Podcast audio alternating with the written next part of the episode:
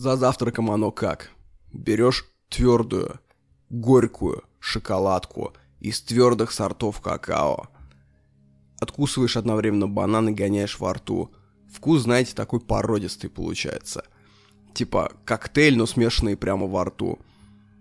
С другой стороны, это уже путь к старушачеству, к старухам, которые макают сухарь в чай. Это уже я понял, что я начал двигаться вон туда.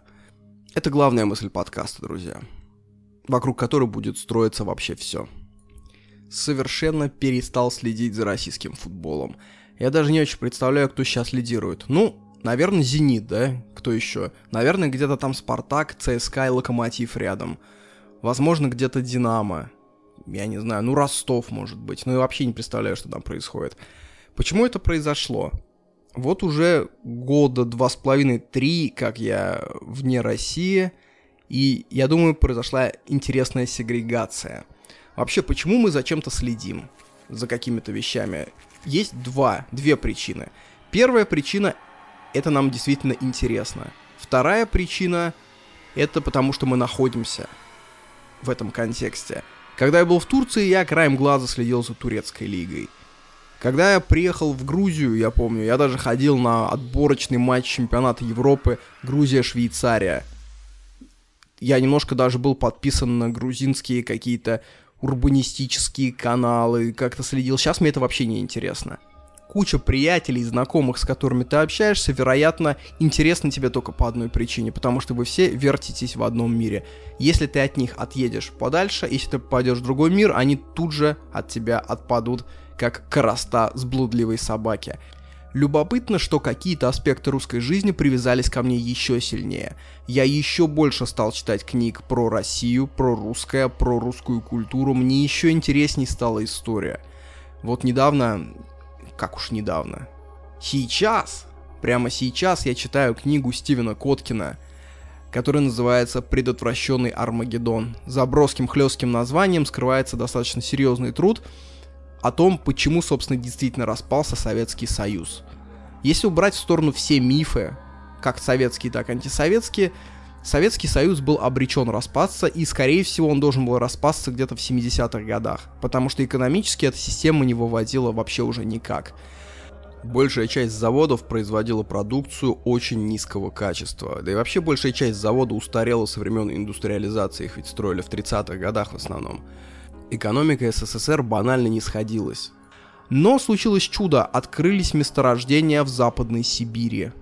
Месторождения нефти, месторождения газа, и Советский Союз получил такую перевод на карточку от бабушки, которая жила 300 миллионов лет назад, и Советский Союз протянул еще вот столько. И на самом деле он мог тянуть еще очень долго. Сейчас он вполне мог себе существовать бедненько, хиренько, умерив какие-то аппетиты свои геополитические, но мог. Почему же он распался именно в 91-м? Вот Коткин это разбирает, один из лучших советологов и вообще ученых по Советскому Союзу. И вот интересно, что демонтаж советской системы запустил Горбачев, который был одним из самых преданных коммунистов последних десятилетий. Он читал Ленина в оригинале, он совершил паломничество, единственное из всех советских вождей, паломничество к ленинской колыбели, там, где он родился, кудрявый Володя маленький. И вот что удивительно, именно коммунистичность Горбачева и привела к распаду Советского Союза. То есть распад Советского Союза — это высшая точка коммунизма мысль спорная, но вот что я имею в виду. Идеал Октябрьской революции — это мир, изобилие, социальная справедливость, власть народа. И достичь этой цели можно только демонтировав Советский Союз и советскую систему, потому что советская система — это полное отрицание идеи октября. То есть построили нечто совершенно другое, чем задумывалось. То есть я думаю, если бы Ленина воскресили в каком 1975 году и показали Советский Союз, он бы тотчас начал революционную борьбу, чтобы его разрушить, подумав, что находится в каком-то извращенном капиталистическом месте. И коммунисты, на самом деле, у них был очень э, показательный этап. Все коммунисты конца 20 э, века, русские, они проходили такой путь. Они были сталинистами, все в молодости, понятно, потому что они росли при Сталине. А, дальше, после развенчания культа Сталина, они такие, слушай, а Сталин был неправильным коммунистом. Давайте вернемся к нормам законности 1917 года. И потом, анализируя эти нормы, они приходили к тому, что дело не только в Сталине. Дело в том, что сама система вся целиком нерабочая. и не ведет никак к идеалам октября. Вообще, кстати, интересно, что перестройку сделали люди, которые работали при Сталине. То есть это люди, это первое такое настоящее сталинское поколение 20-х, 30-х годов рождения. А, Горбачев в начале 50-х годов был сталинистом, по воспоминаниям его соседей по общаге. И вот что любопытно, что все могущество Советского Союза, его вся сверхдержавность а, была при тех правителях, которые выросли еще в Российской империи. Если взять там Хрущева, который Карибский кризис, я вам покажу Кузькину мать, мы вас похороним. Это человек 1894 года рождения. То есть на момент революции ему уже было 23 года. А на момент официального воцарения Сталина ему уже было 35 лет, то есть это человек уже взрослый. И Советский Союз надо еще не забывать, почему он распался, потому что социализм всегда строился с оглядкой на капитализм. То есть, когда в 1917 году э, разрушена была Российская империя, когда пришли к власти большевики, надо всегда понимать, что, что происходило на Западе в этот момент. На Западе был дикий колониальный империалистический капитализм, то есть не самое лучшее место для жизни. Но в послевоенном мире в большинстве стран Запада прошли очень массивные реформы. Это уже э, общество общего благосостояния, это восьмичасовые рабочие дни, это отпуска. И на их фоне как бы социализм и Советский Союз не мог предложить ничего нового идеологически. То есть в 1917 году Советский Союз это острая идея, великолепный сериал, что-то очень свежее. В 1980 году это нафталиновая бабушкиновская пальтишка, которое никому не хочется надеть. Но в этом подкасте эту книгу мы разбирать не будем, потому что я только начал ее читать. Мы поговорим про другие книги. Позвольте задать вам, точнее тебе, дорогой слушатель, два вопроса. Первый вопрос. Ты с улицы или при улице? Второй вопрос, пока ты думаешь над первым. Какой КГИП и какого размера пангэп ты получаешь? Как догадались самые прозорливые ребята с третьим глазом на лбу, сегодня будет две книги. Сегодня мы будем разбирать иерархию. И будем ее разбирать на примере двух книг. Казанских пацанов с улицы и северокорейских царей. Что ж, начнем с корейских царей. Северная Корея – самое уникальное государство в мире – Самый уникальный сеттинг, который только можно вообразить. Последний из магикан. И понять эту культуру нам поможет человек, который в русском пространстве, я думаю, вообще лучше всех знает про Северную Корею. Вероятно, он один из лучших экспертов вообще в мире про Северную Корею, потому что, сами понимаете, американцы не могут изучать эту страну, потому что ну, им очень тяжело туда заехать, к ним особый интерес. Русские все равно считаются наполовину своими советские в этой стране. Поэтому Ланьков, который многократно там был, Андрей Ланьков, я так вот тихонечко на него прожектор сейчас кинул, один из лучших экспертов по этой области. У него куча книг про Северную Корею, он реально сечет в этой тематике. То есть это не человек, который защитил диссертацию, ни разу не заезжая в страну. Он жил в Сеуле, он жил в Пхеньяне, он ездил по всей стране, и книга, я, честно говоря, не ожидал такого. Эта книга лучшая за последние месяцы. Она на уровне с э, книгой про богатых русских, которую я обозревал в прошлом подкасте. Давайте сначала небольшой вообще ликбез по Северной Корее. Что это такое? Прям самый примитивный набросок. Раз, два, три. Древнее государство Кореи перестала существовать после русско-японской войны 1905 года, ее оккупировала Японская империя. И до 1945 года, естественно, она ее держала, потом Японию разнесли. Советский Союз разнес Квантунскую армию, а американцы что-то сбросили, не помню, то ли бомбу, то ли ракету, что-то сбросили, да, не на Японию, было такое. И в итоге Япония отказалась от империализма, и Корея получила якобы независимость, но это наступал мир двуполярный, мир между двумя сверхдержавами, Советским Союзом и Американским Союзом. И, соответственно, север Кореи остался под протекторатом СССР, а юг Кореи под американским протекторатом. Шла очень долгая война за независимость друг от друга. Шла партизанская борьба между собой, отвоевывали сначала у японцев, потом в 50-х годах воевали два этих э, отростка между собой. В итоге сейчас на карте мира две страны. Окей. Что мы знаем про Северную Корею? Северная Корея — это три падишаха, три царя за всю историю. Первый — это основатель династии Ким Ир Сен, который пришел к власти в 50-х годах и вплоть до 90-х, до начала 90-х был у руля. В 94 году случилось неожиданное, он помер, и к власти пришел его сын, Ким Чен Ир. Ким Чен Ир правил до 2011 года и тоже неожиданно помер. И тогда власть взял внук основателя династии, луналикий, прекрасный Ким Чен Ын. Титулатура вождей Северной Кореи очень сложная. Вообще есть три категории титулов. Первое — это основной титул, как их надо называть вообще официально. Ты не можешь сказать, например, там вот сегодня Ким Чен Ир выступал, сказал вот так-то, так-то. Это очень непочтительно. Это также непочтительно, э, как сказать про кого-то очень уважаемого он. Вы знаете такую штуку? До 1917 года, когда, например, вот стоит царь, и ты должен сказать, а мне царь только что сказал. Ты не можешь сказать, ну там, да он Николай II мне только что это сказал. Ты должен сказать, они, Николай II мне только что сказал. И вот тут то же самое. Ты должен называть его через общий титул. То есть общий титул основателя династии был Великий Вождь. Титул э, Ким Чен Ира II был любимый полководец. Но любимый в том плане, как неверная девушка шепчет своему парню, что он любимый. На самом деле он не любимый. Потому что Ким Чен Ир был человек художественного склада характера. Он был человек оторванный от реалий. И хотя внешне ему ставились памятники, внешне любовь-морковь, но на самом деле силовики северокорейские, ну, относятся к нему с небольшим таким отстранением, типа не та закалка уже. И при рождении, кстати, Ким Чен Ир был вполне себе Юрием Ирсеновичем Кимом, и это не шутка. Но про это мы поговорим отдельно. И, соответственно, официальный титул Ким Чен Ына, который правит Кореей сейчас, просто-напросто высший руководитель. Пока еще не заслужил самых громоздких титулов. Это первая категория титулатуры. Вторая используется, когда происходят официальные церемонии.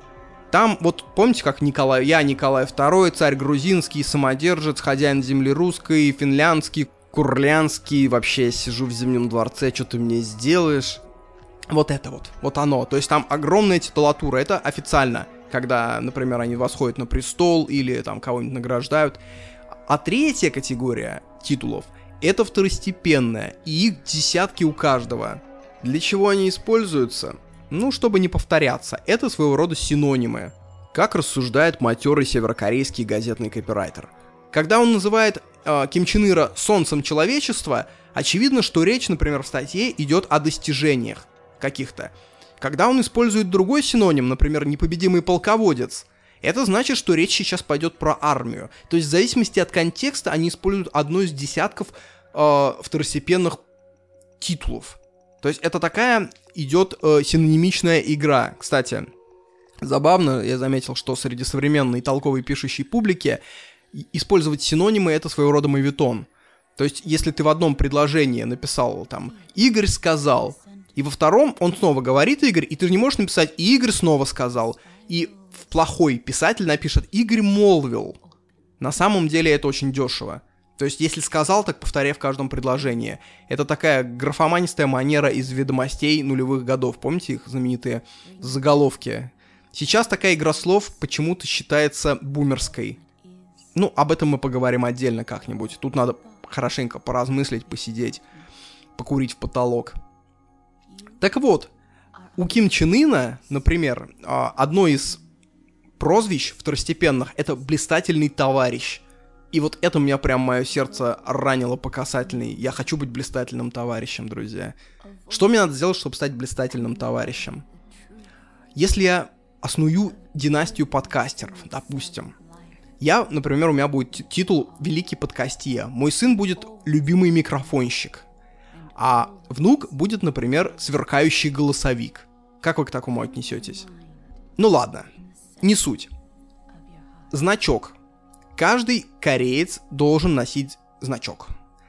Это правило внедрили на 60-летие Ким Ир Сена. Всего было около 20 видов значков. в зависимости от статуса носящего. То есть самые низкие это маленькие, кругленькие, которые были у крестьян. У комсомольцев уже были какие-то другие, и у высшего генералитета были особенные значки. То есть по значку, ты еще даже не начав говорить с человеком, ты уже понимаешь, какому, э, какой э, страте он принадлежит.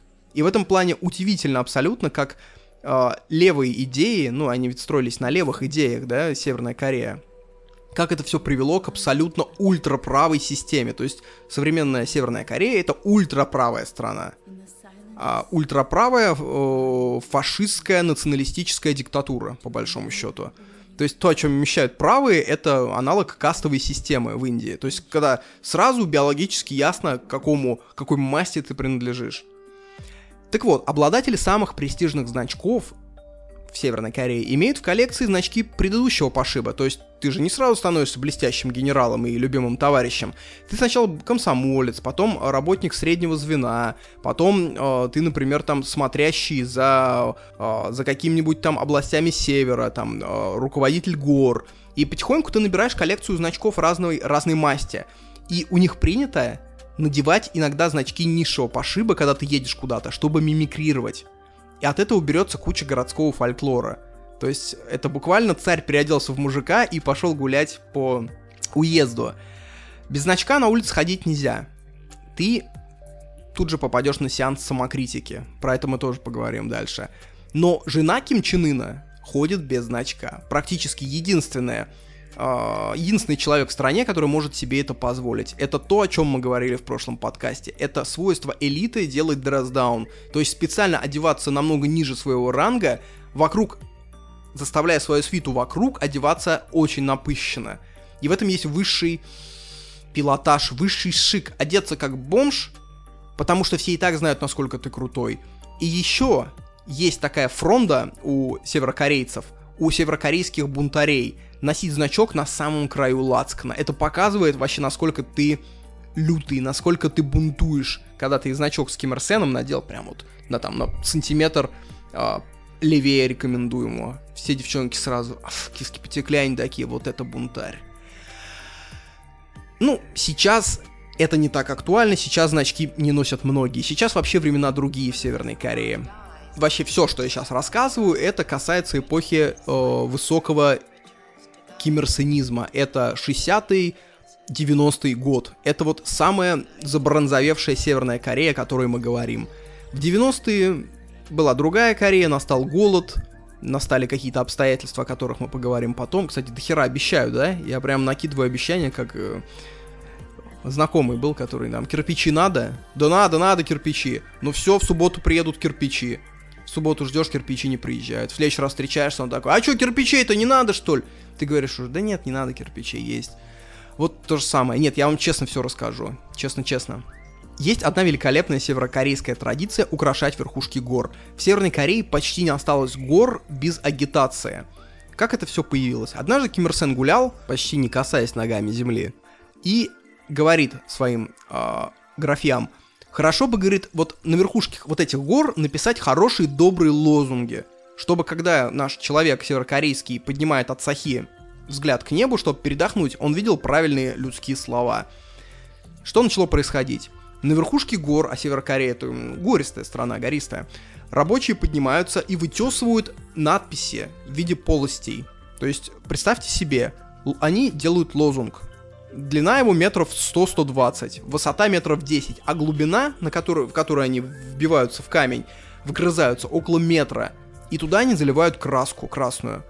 И очень интересно, что, скорее всего, через 10, 20, 30, 50 тысяч лет все, что сейчас делает цивилизация, все исчезнет. Если случится катаклизм. А вот эти надписи останутся. Потому что это самое долговечное, что сейчас происходит на планете Земля. Потому что под защитой гор метровые вот эти полости, залитые краской, они, скорее всего, будут также видны и через много десятков тысяч лет. То есть какие-то инопланетяне, изучая планету, будут, наверное, считать то, что в эту пору на планете было одно учение, учение Чучхе. Но это как с древними культурами, да, вот египетские пирамиды. Были культуры древнее египетской, были не хуже. Например, там читал Хуюк, Иерихон, но от них ничего не осталось, потому что они ставили себе цель монументальной пропаганды как таковой. Египет, фараон, то есть потратил 40 лет труда своих рабов, чтобы воздвигнуть абсолютно бесполезное здание. Ну, поэтому сейчас у нас каждый двоечник, каждый э, лиходей в любой точке земли знает, что такое египетские пирамиды. А про читал Хуюк знают, ну, люди, которые уже интересуются. Есть еще такая штучка, как Чхинпхильби.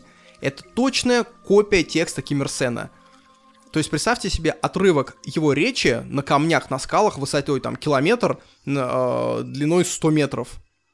Точная копия.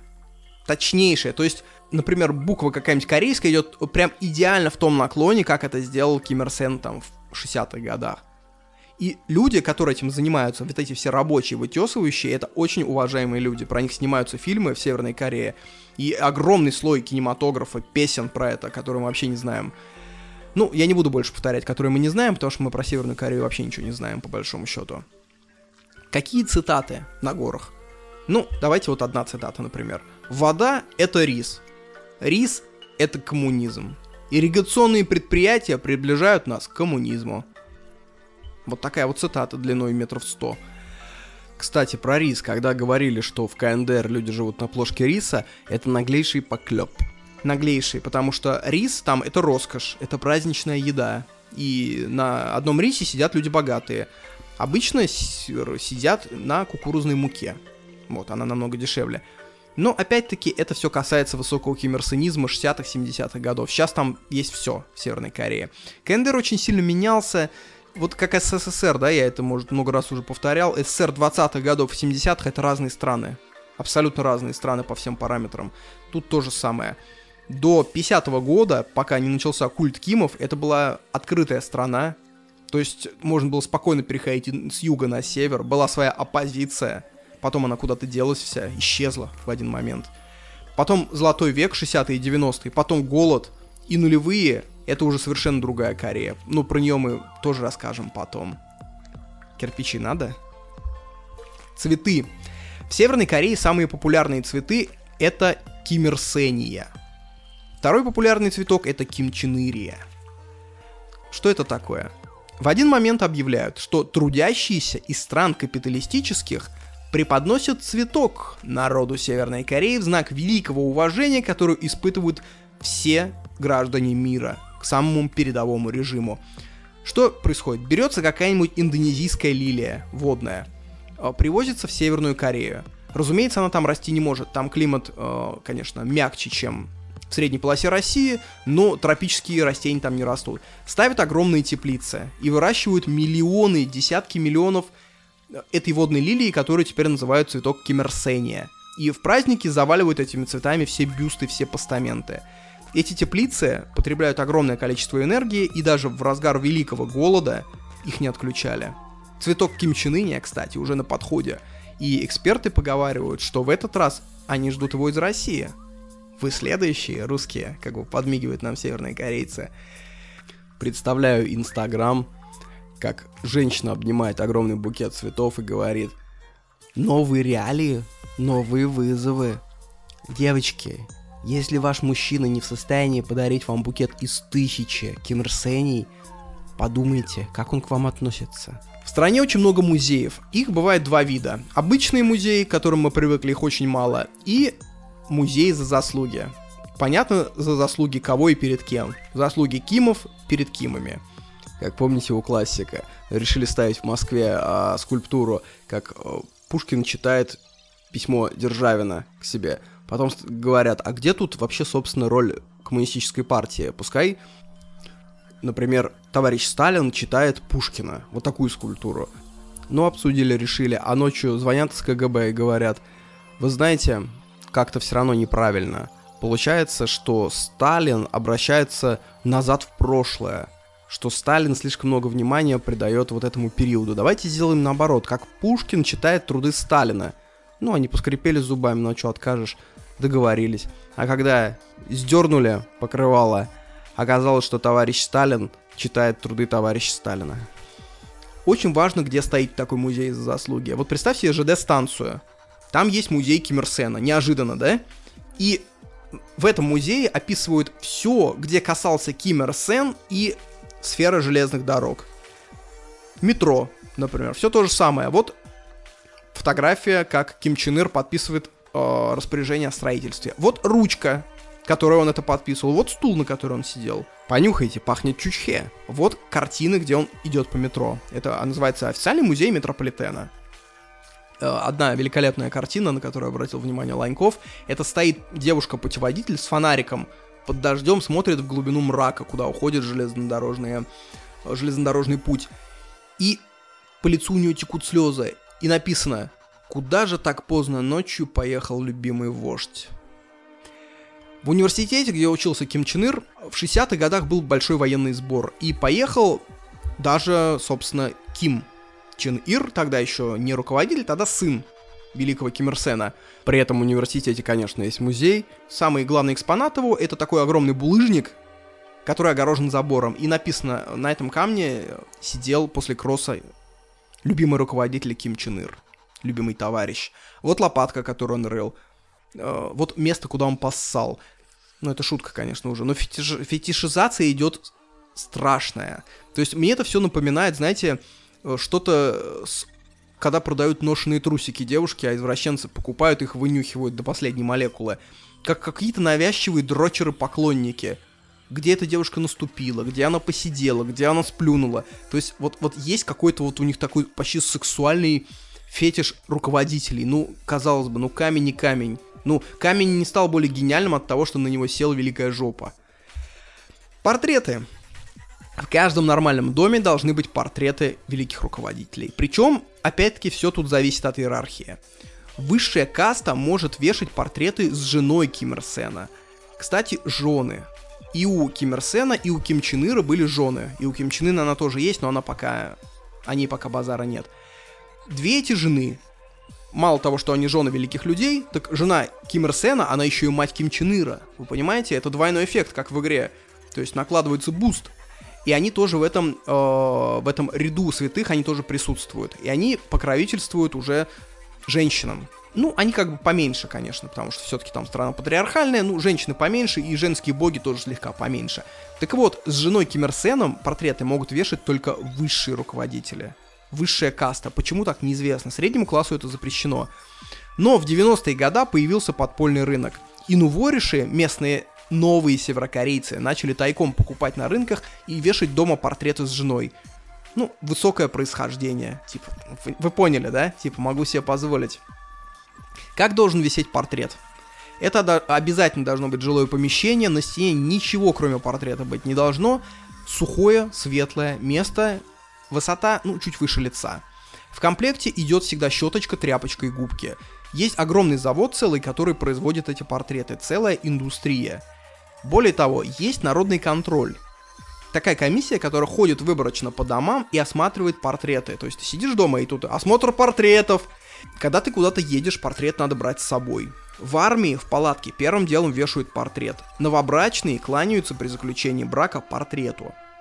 Воспевается доблесть по отношению к портрету. В 2008 году был такой случай в газетах. Это прям Ланьков рассказывает, прям вот он в газете это видел. Типа было наводнение крупное, мужик на шею повесил дочку, а в руки взял портреты. И вы уже догадываетесь, да, чем попахивает? Дочка упала с его шеи, но он не мог поднырнуть и взять ее, потому что в руках у него были портреты. Он, сдерживая слезы, сберег портреты. Я не знаю, насколько это правда, пахнет совсем лютой клюквой, но слушайте, ну, Ланьков, я думаю, не будет врать вот на таком пустом месте. Почему-то я в это верю. В Южной Корее, в Южной, подчеркиваю, там есть своего рода демократия, и там есть левые. И левые эти имеют повестку, что нам надо объединяться с Северной Кореей. Это как Карфаген должен быть разрушен. То есть понятно, что они при текущей обстановке никогда не объединятся, но об этом идет всегда речь. В 2003 году было потепление между двумя странами, и они устроили даже совместную Олимпиаду. С КНДР приехала группа спортсменов, а при них была группа поддержки. Их поддерживали очень красивые женщины северокорейские. Не то чтобы они с ними ебались, но это типа черлидерши. То есть вы понимаете, там лозунги покричать, поплясать. Все, прошла Олимпиада, едут девушки обратно на автобусе и вдруг видят билборд стоит. На билборде великий товарищ какой великий товарищ. 10 выстрелов из миномета в мое туловище. Э, главный руководитель Ким Чен Ын жмет руку какому-то южнокорейскому чиновнику. Эти билборды по стране тогда заказали те самые южнокорейские левые. Ну, как бы расставили, там, давайте объединяться, ребята, давайте. Ну, представьте, там, не знаю, в Украине лет через 50 будет партия за духовное объединение с Россией. И она будет делать билборды, типа, мы одна нация, вот это все. А другая группа будет отвечать, ага, вы помните 50 лет назад, что было? Вот такая вот борьба. Ну и вот, около этого билборда автобус с северокорейскими черлидершами останавливается женщины выбегают, и они начинают возмущаться, глядя, как э, Ким Чен Ын жмет руку какому-то южнокорейскому чиновнику. Чем они стали возмущаться? Ну, для начала тем, что портрет никак не защищен от дождя, и это ужасно. Они вытащили тряпки, они начали протирать портрет Ким Чен Ына, потому что он был в пыли весь. Ну, как бы, ты поставил лозунг, ну, запылился, запылился. А нет, тут другая прошивка, другие нравы произрастают. При них были фотографы южнокорейские, и завтра вот это вот плакание северокорейских женщин и видео, как они протирают свои одежды и портрет билборда, попал по всей Южной Корее. По всем СМИ пошло. Это был удар левой партии под дых. Правым апперкотом, если позволите. То есть десятки миллионов южнокорейцев увидели, ну, ребят, вы точно хотите объединяться? Мне кажется, это не одна нация. Был такой писатель Аксенов, Василий Аксенов, один из моих любимейших писателей. Я считаю, он сильно очень недооценен. Особенно его московская сага. Ну так вот, у него был, была такая книга «Остров Крым». Там в чем была загвоздка? В 20 году как будто бы большевики не сумели взять Крым, и в Крыму сосредоточилась вся белогвардейская движуха, то есть все русские бежали не по миру, они все бежали в Крым, и такая альтернативная Россия капиталистическая получилась. А мне кажется, было бы очень здорово написать и другую книгу. Представьте такой э, сюжет. После войны Жуков вместе с военачальниками в один день смещает Сталина. Отменяет колхозы, возвращает э, частную собственность, устанавливает военную диктатуру хунту. И потихоньку, разумеется, Россия становится там капиталистической, уже там в 40 там, пятом-сорок шестом году она уже перешла на этот путь. Но в Магадане остается сталинистическая страна. Туда бегут все коммунисты. Там все это консервируется, и там совершенно другие русские. Мне кажется, это очень интересная очень интересный сюжет. Зря я его, может быть, рассказал. Может, какой-нибудь ушлаганец сейчас напишет быстро книгу, пока идет подкаст. Так вот, обучение в Северной Корее. В программе для школьников младших классов четыре предмета связаны с династией Кимов. Связанные с их детством. То есть это детство трех вождей и одной жены, жены Ким Ир Сена. Изучают их детство помесячно. Буквально. Вот в этом месяце она поехала туда-то. На той неделе она познакомилась с вот этим. Они изучают это детство как свое. Там буквально есть строчки вроде вот тут он играл, готовясь к войне с японским империализмом. Все они представлены гениями. Абсолютными гениями, без страха упрека. Ким Чен Ир, например, когда был трехлетним, он был трехлетним, когда шла война за независимость, ему было три годика. Но по канону он воевал. То есть в три года он в японцев кидался какими-то с какой-то рогатки, что ли, вот что-то такое, и это не шутка. То есть три года он уже воевал за независимость. Это абсолютные боги. Причем боги не античные со своими минусами, и даже не аврамической религии. То есть даже житие Иисуса не пропитано вот такой вот восхвалительной э, риторикой, как житие Кимов. В средней школе ты начинаешь изучать средние года всех вождей, опять-таки помесячно. В старших классах ты учишь их революционную борьбу, опять-таки каждого. То есть Кимы проходят с тобой все этапы взросления. Вы понимаете, насколько ты к ним привыкаешь? Насколько они становятся членами твоей семьи, какими-то верховными домашними божествами, чем-то, к чему надо тянуться. А, где-то 4-5 часов в неделю посвящено этим предметам. То есть, считай, один день в неделю целиком посвящен Кимовской династии. Что интересно, как представлена Россия и СССР в этих учебниках? Никак. СССР вымарывают оттуда нещадно. Чтобы вы понимали, вообще сама Северная Корея это исключительно плод внешней политики Советского Союза. То есть это исключительно советская вотчина. А, Ким Ир Сена поставил туда Советский Союз. Ким Ир Сен, э, вообще кто это такой? Это человек, который э, служил в Хабаровске. Это был отряд корейцев, которых СССР держал для своих идей, для своих э, колониальных забав, скажем так. И в какой-то момент он их использовал, и Кима поставил, то есть прямо вот сказал, вот все, у вас теперь Ким, вот в этой стране. Об этом, конечно, ничего не написано. То есть те, кто думает, что хотя бы Северная Корея нам союзники, нет, они там все вымрали нещадно. Взять Ким Чен Ира, сына Ким Ир Сена. Он на самом деле родился в селе Видное, это в Хабаровске, и он был Юрием Ирсеновичем Кимом. Но согласно корейским учебникам, он родился, конечно, среди сияющих холмов Поднебесья где-то в Северной Корее. И архангелы подносили ему кимчи. И сразу взял своей младенческой рукой камень и швырнул его в сторону японского милитаризма. А, на самом деле за КНДР, конечно, воевала Красная Армия и Китай. А, Ким Чен Ир торчал в Хабаровске в составе группы 150 человек, это меньше батальона воевали другие корейцы, их там был миллион видов, и протестанты корейцы, и э, еще какие-то корейцы. То есть это очень сложная история. Э, современный КНДР переписывает и древнюю историю. Одно древнее корейское царство лежало на самом юге Дальнего Востока Российской Федерации. Ну, то есть часть территории вот этого древнекорейского царства была где-то на территории юга Магадана, юг Приморья, и в 2007 году вышел Атлас Кореи, и эти территории указаны как северокорейские. Вот так вот. Помните, турки тоже так делали? Там Эрдогану, э, лидер националистов, подарил карту, где Крым, там Татарстан, это турецкие территории.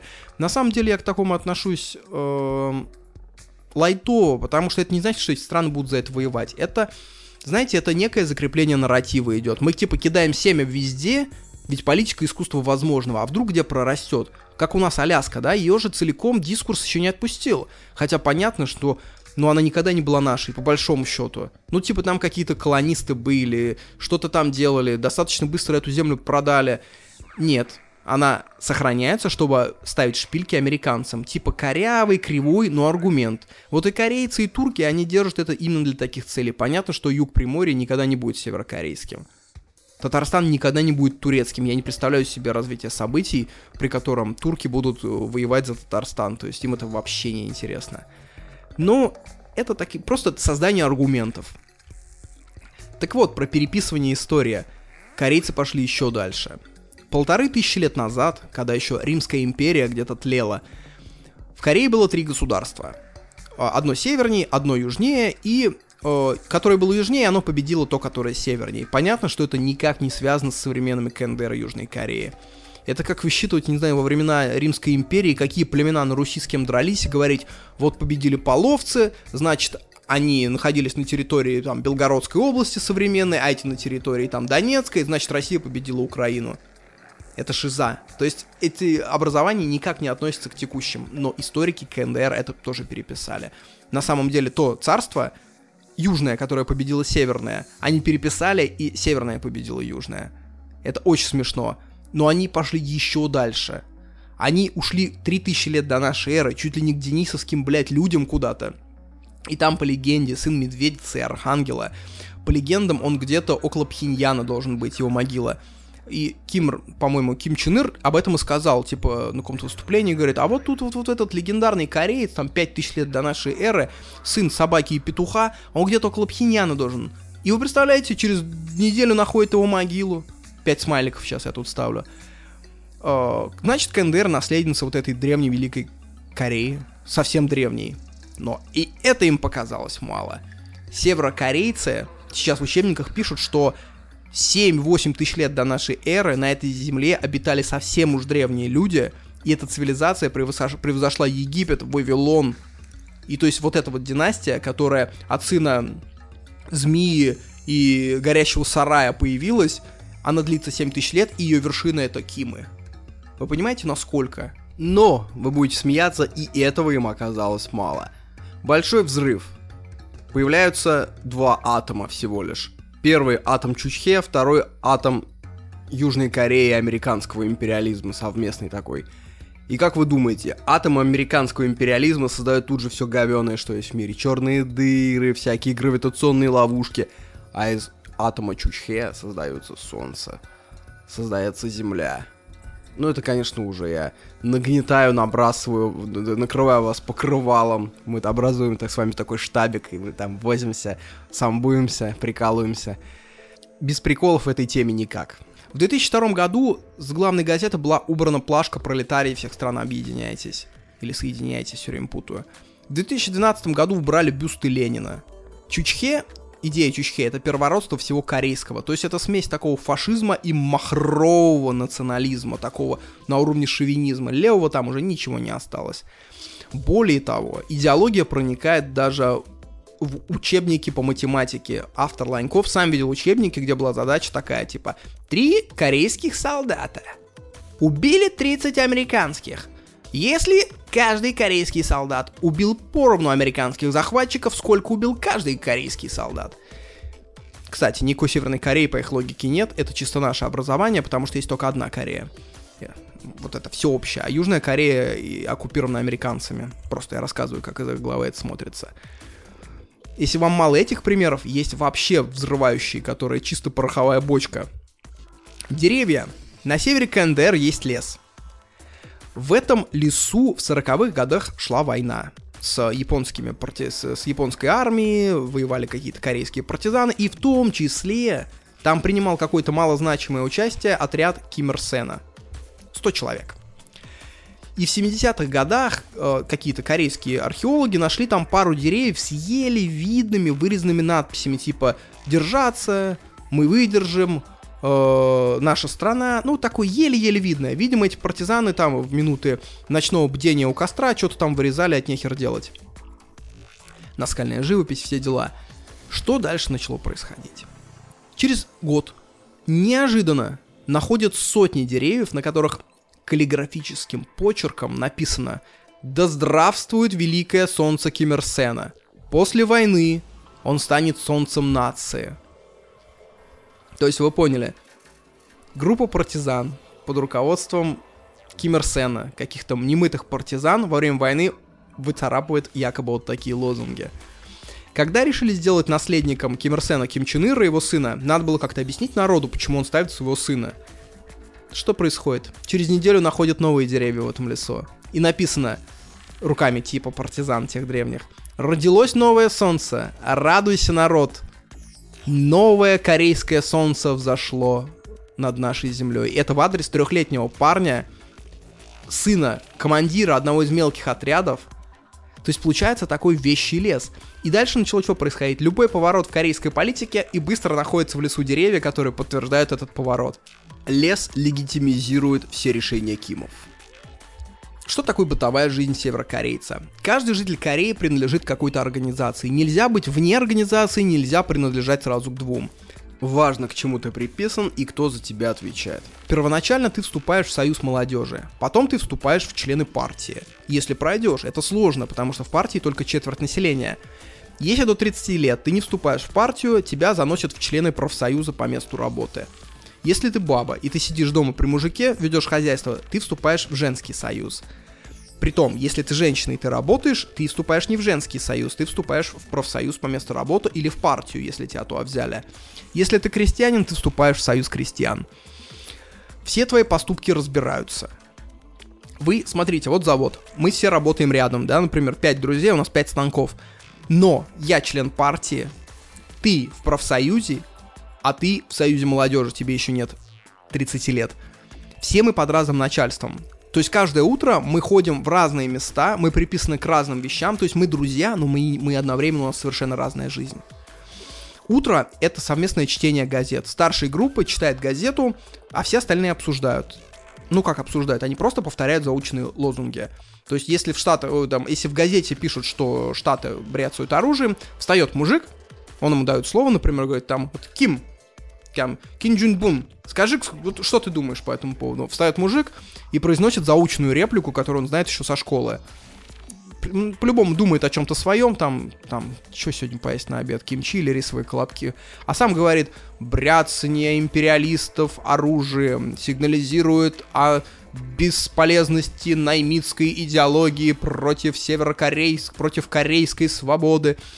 Три собрания в неделю после работы по полтора часа каждое. Раньше, во времена высокого коммерсонизма, эти занятия часто заканчивались за полночь, потому что лекторы пытались выслужиться. Типа, понимаешь, моя группа Твоя группа закончила в 10 вечера?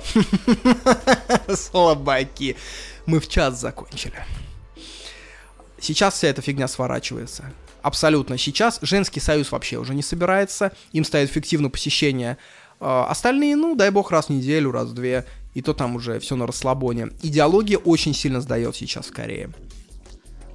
А, по субботам происходит сеанс самокритики. И это особое мероприятие. Ты идешь по месту прописки своему, ну, к кому ты принадлежишь, к, сою- к профсоюзу, к партии, к... Ты идешь в какое-то помещение. Там опять сидит твоя группа. И ты должен исповедоваться. Раз условно в месяц ты должен встать и сказать, где ты накосячил за эту неделю. Разумеется, никто серьезные косяки никогда не скажет, а говорят какую-нибудь фигню, типа, ну вот я плохо подмел, например, плац. И его осуждают все, и он обязан внести решение, типа, вот теперь я пересмотрел свой поступок, и плац я буду вести, вести еще активнее. И обязательно решение надо сопроводить одной-двумя цитатами из Кимов. Есть специальные книжечки, у них там цитаты по рубрикам. Типа халатность 60 цитат, трусость там 92 цитаты, воодушевление 660 цитат. И еще они должны песочить друг друга по кругу. Это должно быть обязательно. И они между собой договариваются до совещания. Ну, типа, все же свои люди, ну зачем устраивать интриги? Они говорят там, ну что, Михалыч, курит, например, такие. Давай, смотри, я тебя в субботу пропесочу за то, что ты сейчас бычок вот кинул, кидай. Тут кидает бычок. Так, я тебя за это пропесочу. А ты через месяц пропесочишь меня, ну, за то, что, ну, давай я ругнулся. Пидор, пидор. Все, ты услышал, да, это? Все. Все свои люди. Пожали руки, разошлись. Радио. Очень большую роль в растворении идеологии Советского Союза выполнило радио. Особенно голоса. Голоса — это голос Америки, голос э, свободы, куча радиостанций, которые вещали с Запада на русском языке на территорию Советского Союза. Советские спецслужбы их глушили, в столицах их было тяжело послушать, но где-нибудь в деревнях все прекрасно звучало. Северокорейцы сделали намного проще. Они запретили иметь дома радиоприемники, кроме тех, что из магазина. А там заблокирована только одна частота. То есть ты не можешь переключать частоты, только госрадио. И есть такая комиссия, она днем и ночью может зайти в дом и проверить пломбы. Если сорвана пломба, то есть ты копался в радио, тебе пиздец. Uh, но есть группа населения, которому можно слушать другие радио. Это китайцы, их где-то 3000 человек. Они имеют ВНЖ, северокорейское, но они граждане Китая. Им под расписку, что они не будут слушать это при соседях, разрешают покупать нормальное радио. Но опять-таки, сейчас люди проводят из Китая контрабанду, у всех радио. Uh, сейчас это уже не актуально. Главная их газета это Нодон Синмун. Я туда зашел. Она в том числе идет э, на корейском, еще на каком-то языке. Я, в общем, перевел все, что они пишут. Я нашел статью про Россию, вот прям недавнюю. Я прочитал всю эту статью, и вы знаете, удивительная вещь. Я понял каждое слово, но я не понял смысл, потому что там ноль смысла. Там чисто ритуальные конструкции. Вот, вот такого рода абзацы, слушайте. Достижение социальной стабильности национального единения являются обоюдной волей правительства и народа под руководством Владимира Путина. Столкнувшись с трудностями, э, народ не дрогнул и с присущей ему мудростью и горячим желанием встал на защиту достоинства и выгоды для своего отечества. Он движется в сторону развития политической, экономической, военной и культурной сферы. Вот что ты понял из этого абзаца? Да ничего, это жонглирование словами. Вообще это продукт местного потребления, хоть они это переводят на разные языки, пытаются как Russia Today это портировать в разные страны, это все очень криво, это очень местечково и от этого очень смешно. Uh, они не представляют, uh, как смотрит на них внешний мир, поэтому uh, все вот эти словечки, типа «дорогой военачальник», «блистательный товарищ», они вызывают смех. В Ленинграде в свое время был журнал, назывался «Корея». И вот этот журнал пропагандистский, который поставляли корейцы в СССР, он его выписывали. Он лежал в парикмахерских очень часто. И знаете, почему его выписывали? Потому что там отборная шиза. Даже по меркам Советского Союза кондового это была такая отборная шиза, что люди это читали как журнал «Крокодил» юмористического. То есть ты нарочно такой не придумаешь. Вот сядешь писать, ты не придумаешь вот эту вот, типа, блистательный товарищ. Что вообще в их главной газете сейчас? Первые полосы — это телеграмма их вождю от других вождей. То есть там главная новость, например, может быть такая. Глава Нигерии отправил великому руководителю Ким Чен Ыну цветы. В России и Венесуэле идет подготовка к празднованию 70-летия Кореи. Ну, вот такая вот картина мира. На третьей-четвертой полосе подаются подвиги крестьян. Раньше была еще рубрика, где описывался ад, в котором живут южные корейцы. Но сейчас такое писать стрёмно, потому что южнокорейские фильмы пошли, и все прекрасно видят, что там не ад. Кстати, отвлеченные заметки о политике, которые не касаются Северной Кореи, очень неплохие у них. То есть конфликт Канады и Саудовской Аравии описан очень толково. Это тоже Ланьков отметил, то что на самом деле люди, они не глупые. Я думаю, они очень много понимают. Я говорю про идеологов. Э, есть такое движение в мире, движение неприсоединения. То есть это организация, которая лет 40 вообще никакой роли не играет. Это как какая-нибудь универсиада. То есть она проходит каждый год, но говорить о том, что к ней приковано какое-то внимание массовое, ну, нельзя. И вот это Надон Синмун постоянно на нее ссылается. И севернокорейцы думают, что это, ну, важнейшая организация мира, типа такое верховное правительство. А там, конечно, они осуждают и американский империализм, и в этой организации состоят там 30 африканских стран. Ну, то есть вы понимаете, что это очень местечковая какая-то организация. Про карточную систему.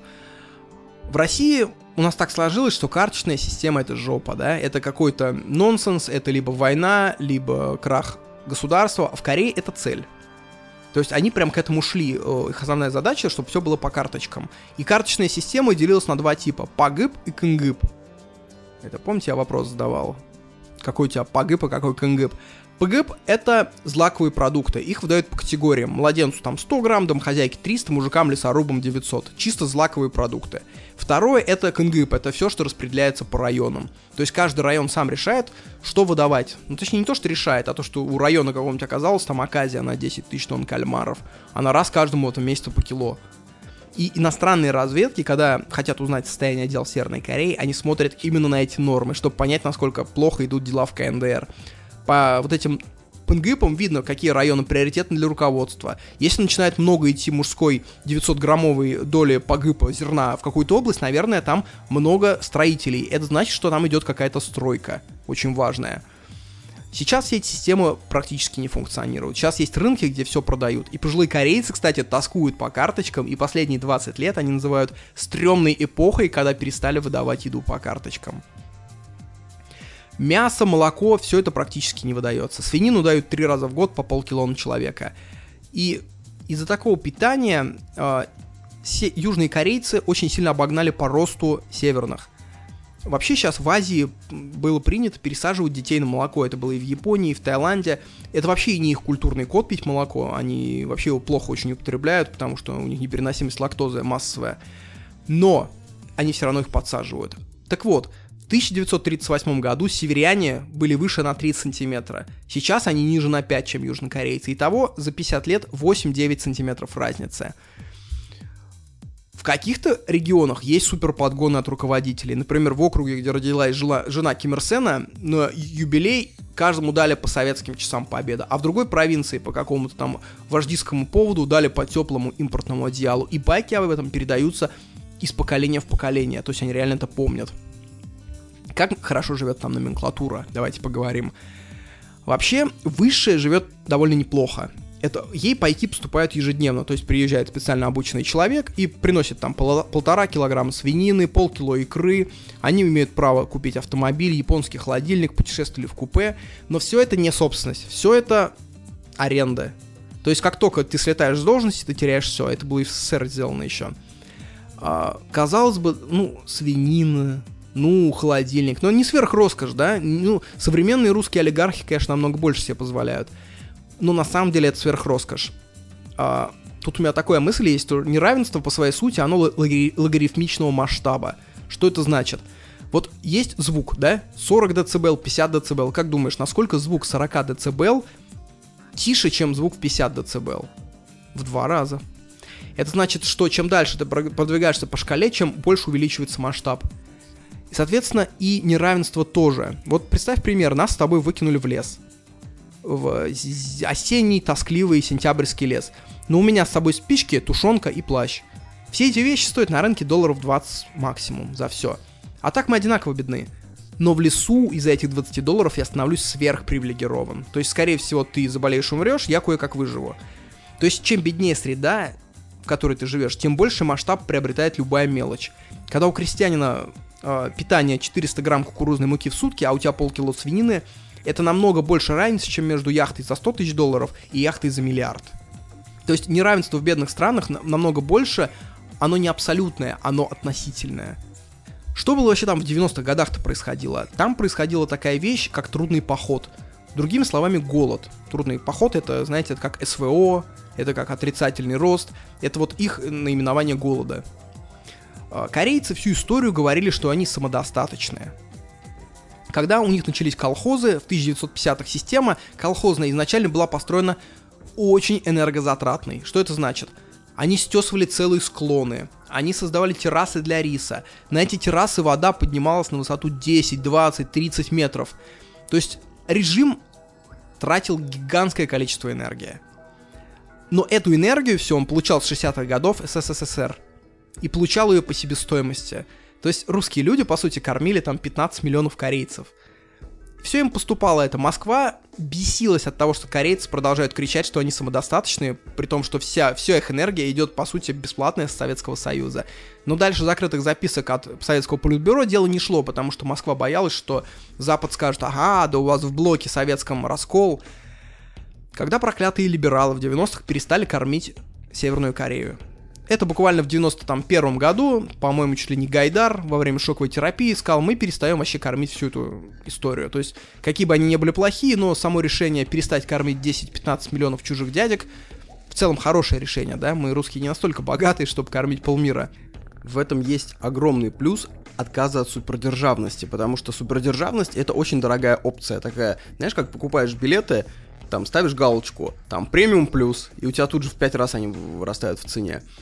Если сказать какому-нибудь любителю побыть жителем великой державы, а готов ли ты, Петя, со своей зарплаты в 60 тысяч рублей отдавать, допустим, 28 каждый месяц на поддержание статуса гордости?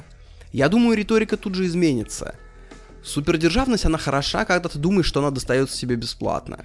Когда думаешь, что за это платишь не ты, а платит некое государство. На самом деле государство это и есть ты, и просто твои налоги идут именно вон туда. В итоге, мне кажется, если вот так вот... Я не видел никогда такого расчета, но мне почему-то кажется, что э, советский гражданин отдавал больше половины своей зарплаты на так называемую супердержавность.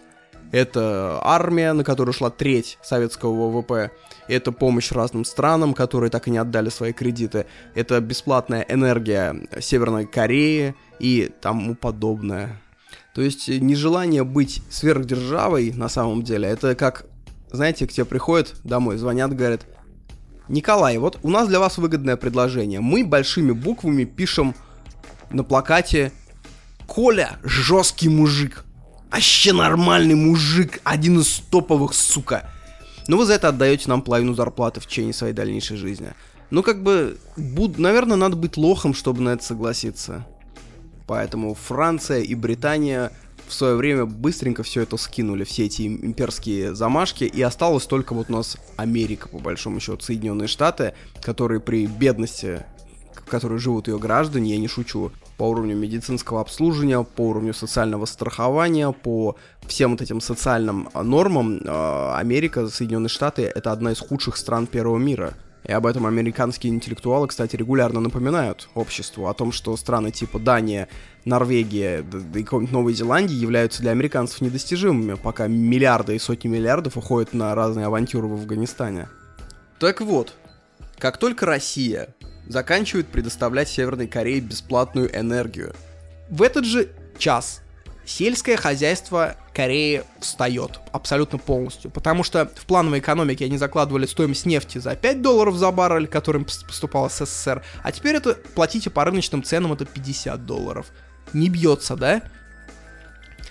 Пропагандисты тут же заявили, что кушать надо два раза в день. Пайки стали уменьшать на 10-20%. В итоге в 95 году образовался голод – с 95 по 98 года погибло больше миллиона человек, это 2-3% населения. Это только погибли, а прикиньте, сколько стало инвалидами, сколько не выросло, сколько приобрело какие-то тяжелые заболевания. Страшная вещь. Что начало происходить? На этих землях раньше была династия Кэрэ. Это древнее корейское царство, от которого, собственно, и пошло название Корея. И самое ценное, что она оставила, это Силадон – это всякие чашка, чашки, там, блюда, э, и эти вещи очень дорого шли на аукционах в Японии и Южной Корее. В 90-е годы севернокорейцы начали рыть все вокруг в поисках этого селадона. Потому что чашку у них брали за 50 баксов. Это доход северокорейской семьи за 2-3 месяца. Эта чашка за 50 баксов. Когда она переходила границу с Китаем, она тут же становилась 500 баксов.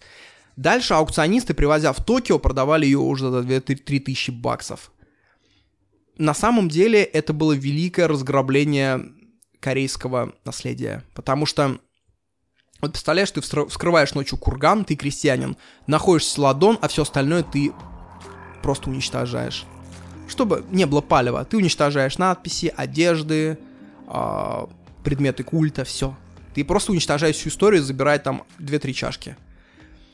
Э, разумеется, за это гноили страшно в лагерях, но выбора не было. Либо твои дети умирают с голоду, либо ты роешься в Селадоне. Автор Ланьков был знаком с одним северокорейцем новым, очень ушлым, который придумал шоу для японцев. В 90-е годы тайком группа богатых японцев проходила через границу с Китаем в сторону Северной Кореи. И он вводил этих японцев по лесам с фонариком, типа «Пацаны, сейчас Силадон найдем настоящий, вам фуфло гонит на аукционы, а вот сейчас он настоящий пойдет. Тише, пацаны, патрули ходят, не кури!» Запугивал их. И в итоге они откапывали Силадон. А какой Силадон? Который этот ушлый северокореец закопал неделю назад. Подделку. И они на месте брали у него за тройной прайс этот Силадон. Разумеется, этот северокореец договаривался с местными ментами. Иногда даже они для страстки стреляли в воздух где-то вдалеке для куража, чтобы японцев еще больше напугать. То есть смекалка работает. Почему гол, гол, почему гол длился так долго?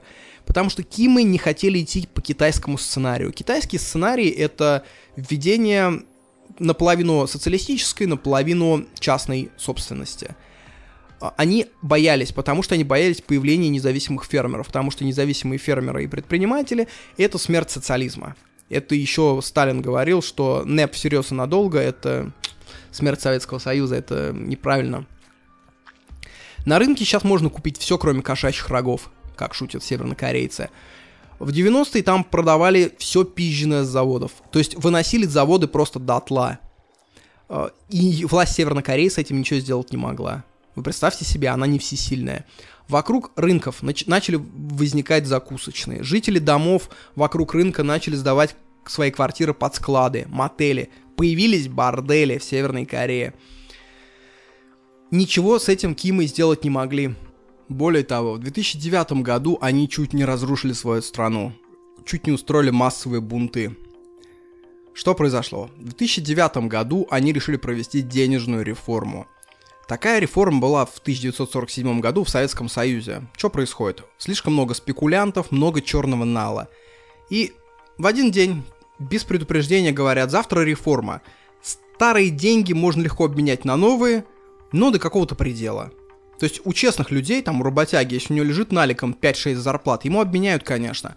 А если ты представитель криминала, у тебя лежат миллионы рублей, ты не можешь прийти в банк и сказать, ребят, у меня тут 5 миллионов. Нет, деньги на помойку, избавление от грязного нала, группировки, э, банды беднеют, вроде все разумно, да? В КНДР решили сделать все то же самое – только они еще решили совместить это с деноминацией в том плане, что у них там были десятки тысяч вон. Они думают, срежем мы два нуля, будут просто сотни вон. Круто, круто. А, но в последний момент в законе появился один странный пункт. Убираем два нолика для всех зарплат, кроме заводчан. У них нолики не срезаются. Западные СМИ сначала не поняли, они думали какая-то ошибка. То есть ты хочешь сказать, что у 20-30% населения ты не будешь убирать нолики зарплат, да? То есть ты хочешь сказать, что у них будет зарплата в 2-3 тысячи раз больше. То есть ты повысил им зарплату там в сотни раз за сегодня, да, в месяц. Экономисты там нормальные в Северной Корее. Они понимают, что это значит, и пункт вписан в последний момент. Кто мог в такую реформу вписать своей рукой в последний момент такой странный пункт? Ну, разумеется, любимый руководитель, Ким Чен Ир. Он денежку в руки-то никогда не брал в жизни. Он как родился Юрием Арсеновичем Кимом, как стал сыном царя, падишаха, фараона, так всю жизнь и прожил. Видимо, он сказал так, слушайте, надо поддержать заводчан, которые в 90-е годы не ушли на рынок, остались работать за копейки на заводе. Мы, не уменьшив им зарплату, оставив ее выше, мы их так подбодрим, и торгаши пойдут на завод заодно. Ну, спорить ты с ним не будешь, ну и вы понимаете, что произошло, если 30% населения резко установит зарплату в тысячу раз больше, чем остальным. Началась лютейшая инфляция. На рынках, разумеется, цены повысились в сотни раз. Что произошло? Вышел тут же закон, который запрещает так сильно повышать цены. Соответственно, рынки опустели. Ну, нет же дураков за бесценок продавать свои товары. народ начал роптать. В Северной Корее генералы начали говорить, что-то вы намудрили. Внешняя разведка начала роптать. То есть они прямо говорили с русскими, э, там, своими коллегами, говорили, слушай, у нас руководство, похоже, не понимает, что делает. И в итоге все пришло на, на грань бунта. А бунт, я думаю, в Северной Корее был бы беспощадный. В итоге Ким, ему хватило инстинкта самосохранения, чтобы свернуть эту систему, нашли какого-то виновного, руководителя какого-то там отдела финансового, он тут же признался, что его подкупили американцы, короче, расстреляли его. В общем, это рубрика «Диктатор ебется о рынок», это мой любимый сериал. Часто гугля корейское, кстати, я находил блоги на русском, на ЖЖ где-нибудь, на 5-10 подписчиков, которые славят Корею. То есть, мне кажется, это есть какие-то аналоги лахта-ботов, которые работают на русскую аудиторию. То есть, видимо, им там выделяются какие-то деньги, они покупают каких-то микроблогеров, они что-то пишут, но это так как это все коряво, это до цели никакой не доходит. Короче, Ким Чен Ын, современный правитель. Почему он великий либерал? Кавычках великий. Потому что он решил идти путем Китая, устроить такой полукапитализм. Теперь крестьяне сдают только треть урожая, а две трети себе оставляют. И даже такие меры привели к тому, что Северная Корея экономически очень сильно рванула в десятые года. Сейчас в Пхеньяне строятся целые новостройки на деньги частных инвесторов. Корея один из лидеров сейчас в плане зеленой энергетики, потому что энергия им обходится очень дорого, и они любым способом пытаются выжечь и там из ветра, из чего-то еще. Попомните, еще Корея станет лидером в крипте. Э, появились компьютеры, сейчас компы есть в 20% семьях. Операционка на этих компах стоит своя, называется Pulgan э, Ядро ее это Linux, э, и там есть своя фишка. Ты не можешь на ней открыть файл, который без электронно-цифровой подписи. А эти ЦП делают спецслужбы группа 109. Более того, Pulgan делает тайно скриншоты в любой момент времени. Как есть же такая система, работникам некоторые дебильные компании устанавливают программу, которая трекает каждый час, где они делают, чем они занимаются, там, не дай бог, ли не на ютубчик он ушел. Вот там вот эта система делает скрины, и они уходят в группу 109. Ты причем сам не знаешь, в какой момент это сделано. Если ты поэтому пишешь какое-то воззвание, ты будь готов, что неожиданно в этот момент можешь сделать скриншот. В десятых годах граница с Китаем стала практически прозрачной, и через эту дыру э, страну наводнила южнокорейская поп-культура. Молодежь стала делать стрижки, по южнокорейскому образцу. Они начали некоторые даже разговаривать на, на южном корейском диалекте. Представляете, это хорошие дети из богатых корейских семей. Понятно, что там колхозники, они слыхать этого ничего не слыхали. Короче, вот чисто советская история. Если вы помните фильм «Стиляги», то стилягами очень часто становились ну, люди из привилегированных советских семей, там, дети дипломатов, потому что это все стоило довольно дорого. Это было все довольно опасно. Если ты из богатой семьи советской, ну, скорее всего, с тобой ничего не случится. Скорее всего, у тебя будут и сигары, скорее всего, у тебя будут всякие шмотки западные, фарцовские. Вот это абсолютно то же самое. Пока это поветрие для богатых. В КНДР много кино снимается, но все оно довольно примитивное. То есть там американские шпионы ломают о, страну, а бравые силовики их спасают. И когда через границу с Китаем хлынули южнокорейские фильмы, произошел некий перелом. Потому что северокорейцы, конечно, понимают, что все фильмы южнокорейские пропаганда в скобочках, нет. То есть вы понимаете, как устроен кинематограф в, в, в обычных странах, там просто снимают кино, чтобы продать и получить прибыль. Но северокорейцы смотрят на это как на пропаганду. Типа, угу, показывают, что у каждого машина на семью. Угу, ну конечно. Спойлер, на самом деле, конечно, больше машины на семью у Южной Кореи. Ага, Ванчон, глянь, глянь, персик ест, типа случайно взял персик. Ну, конечно, будет стоять персик прям так в вазочке. Персик его на день рождения великого товарища подают. Эта деревня собирается. Ты спляши вокруг персика. Ты уваж персик. А, сразу в рот потянула. Так, поверили мы в это. Ага. Ага, показывают, что на свою зарплату можно там в отпуск слетать. Ну, конечно, так они слетали в отпуск. Вы понимаете, да? Но даже северокорейцы, зрители, которые смотрят эти тайком эти фильмы южнокорейские, они понимают, что нельзя, например, подделать целиком макет Сеула. И то, что Сеул выглядит вот так. И тут же они смотрят на Пхеньян, и что-то как-то разница гигантская. Северокорейская пропаганда не утверждает, что сеульцы дохнут с голода, потому что ну в это никто не поверит уже. Теперь сеульцы дохнут от духовного голода. Вы понимаете? Когда ты не можешь по объективным факторам разъебать соперника, ты начинаешь придумывать вещи неосязаемые, типа духовности. А, самое интересное, что в 50-х годах э, Северная Корея была более развитая, чем Южная, и поначалу Южная Корея защищалась от пропаганды Северной Кореи, потому что в Южной была какая-то лютая диктатура, а в Северной она еще не сформировалась. Сейчас ВВП Южной Кореи на душу в 25 раз больше, чем Северной. В мире больше нет такого разрыва между соседями. Есть между Швейцарией и Замбией, но нет такого, что, например, Замбия и Нигерия, между ними разрыв 25 раз. Это уникальная история. Есть по поводу свобод личных. Есть такая процедура супаккемель. После полуночи к тебе в квартиру могут постучаться сотрудники. Там глава местной общины, на этом надо остановиться отдельно, э, всегда есть старшие по двору. И это не какая-то неформальная организация, ты им прям буквально подчиняешься. То есть в 5 утра они выводят людей на уборку, ты не можешь не выйти. Э, всех женщин, когда идет уборка риса, их всех вывозят со двора на рис. То есть это прям твой непосредственный начальник по месту жительства. Если к тебе приходят друзья, они должны записаться у старшего по подъезду, иначе они не имеют права к тебе прийти. И вот это вот супак кемель, который приходит ночью, они там с ними и полиция, и старшие по, по, по подъезду.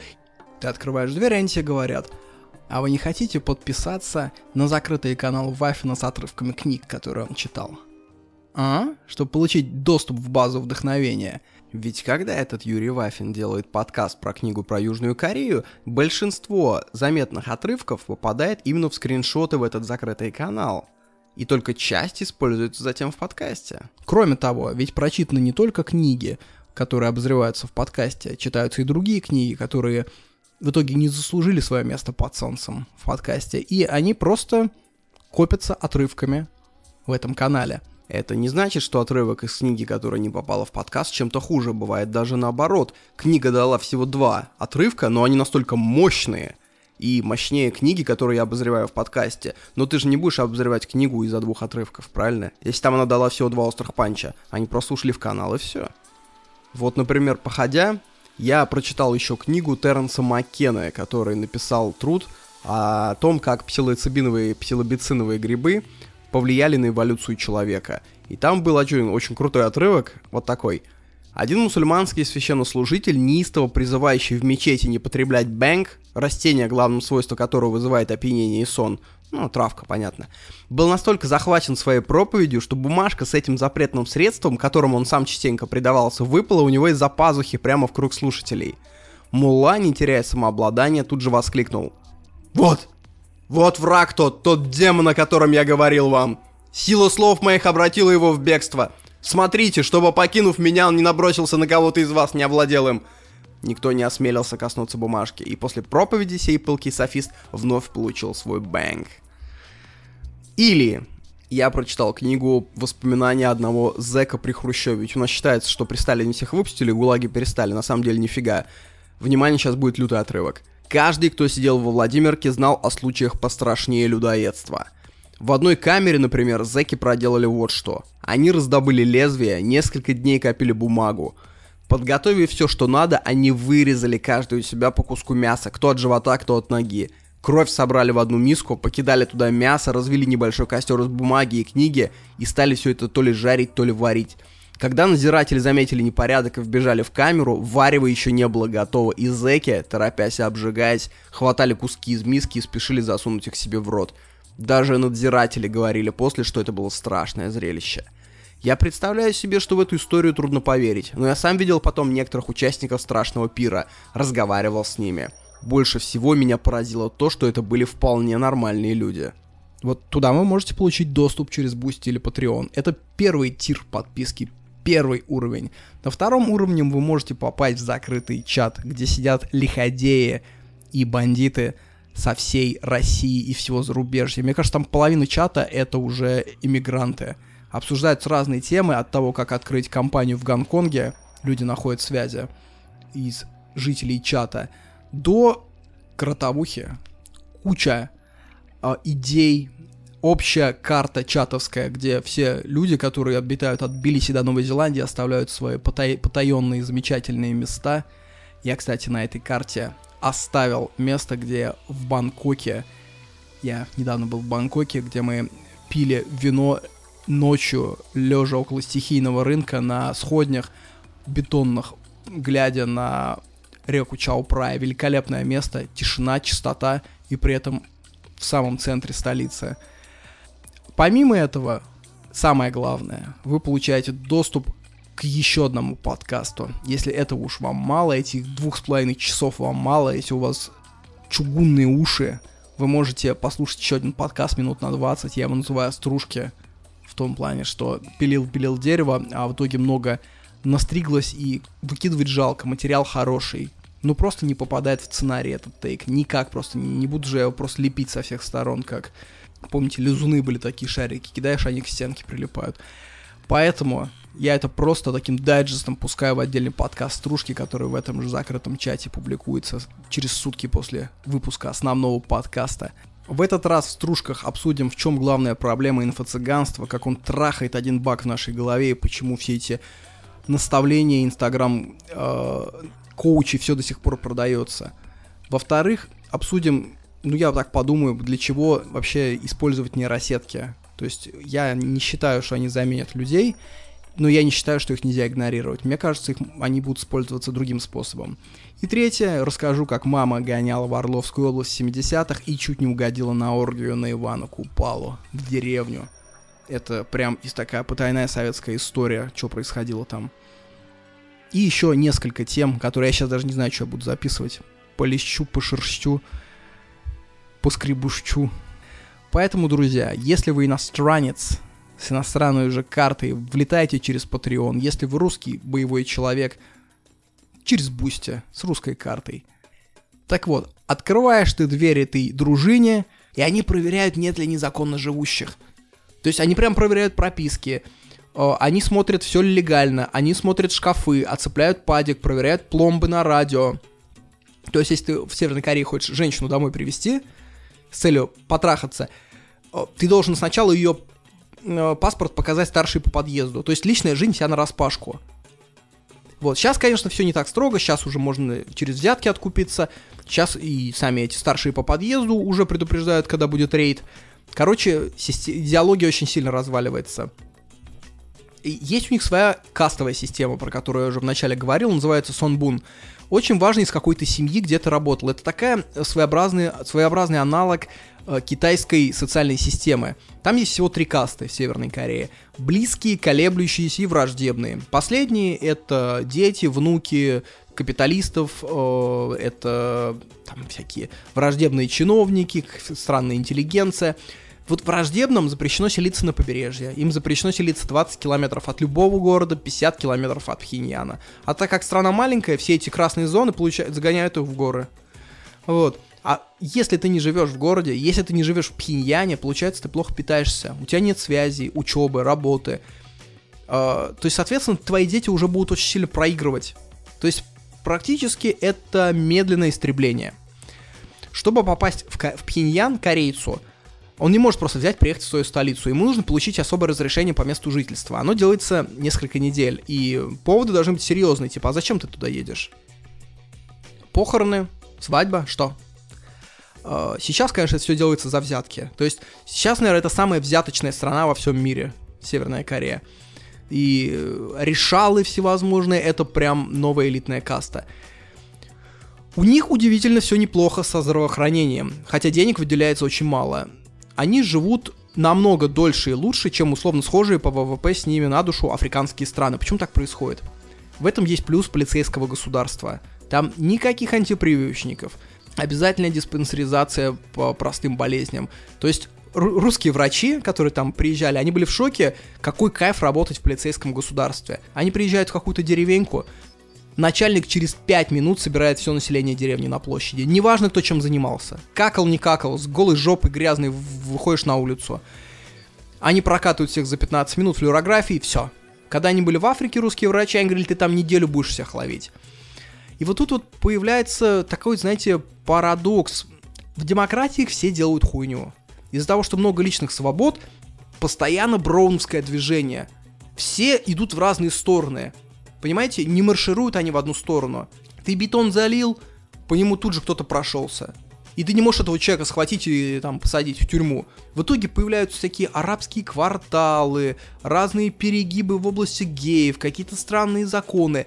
Но пройдет сто лет, Европа будет стоять как прежде, ничего не случится. Кажется, вот-вот она падает, вот-вот, ну куда можно, ну все в разные стороны, этот сюда тянет, этот туда, тут фашисты, тут нацисты, тут геи. Но из-за того, что все тянут в разные стороны, общество становится удивительно сбалансированным. Это как лебедь, рак и щука. Ведь на самом деле, если бы цель лебедя, рака и щуки были, было не оттащить что-то куда-то, а сохранить на одном месте, эта система идеально с ней справлялась. Э, равновесные силы.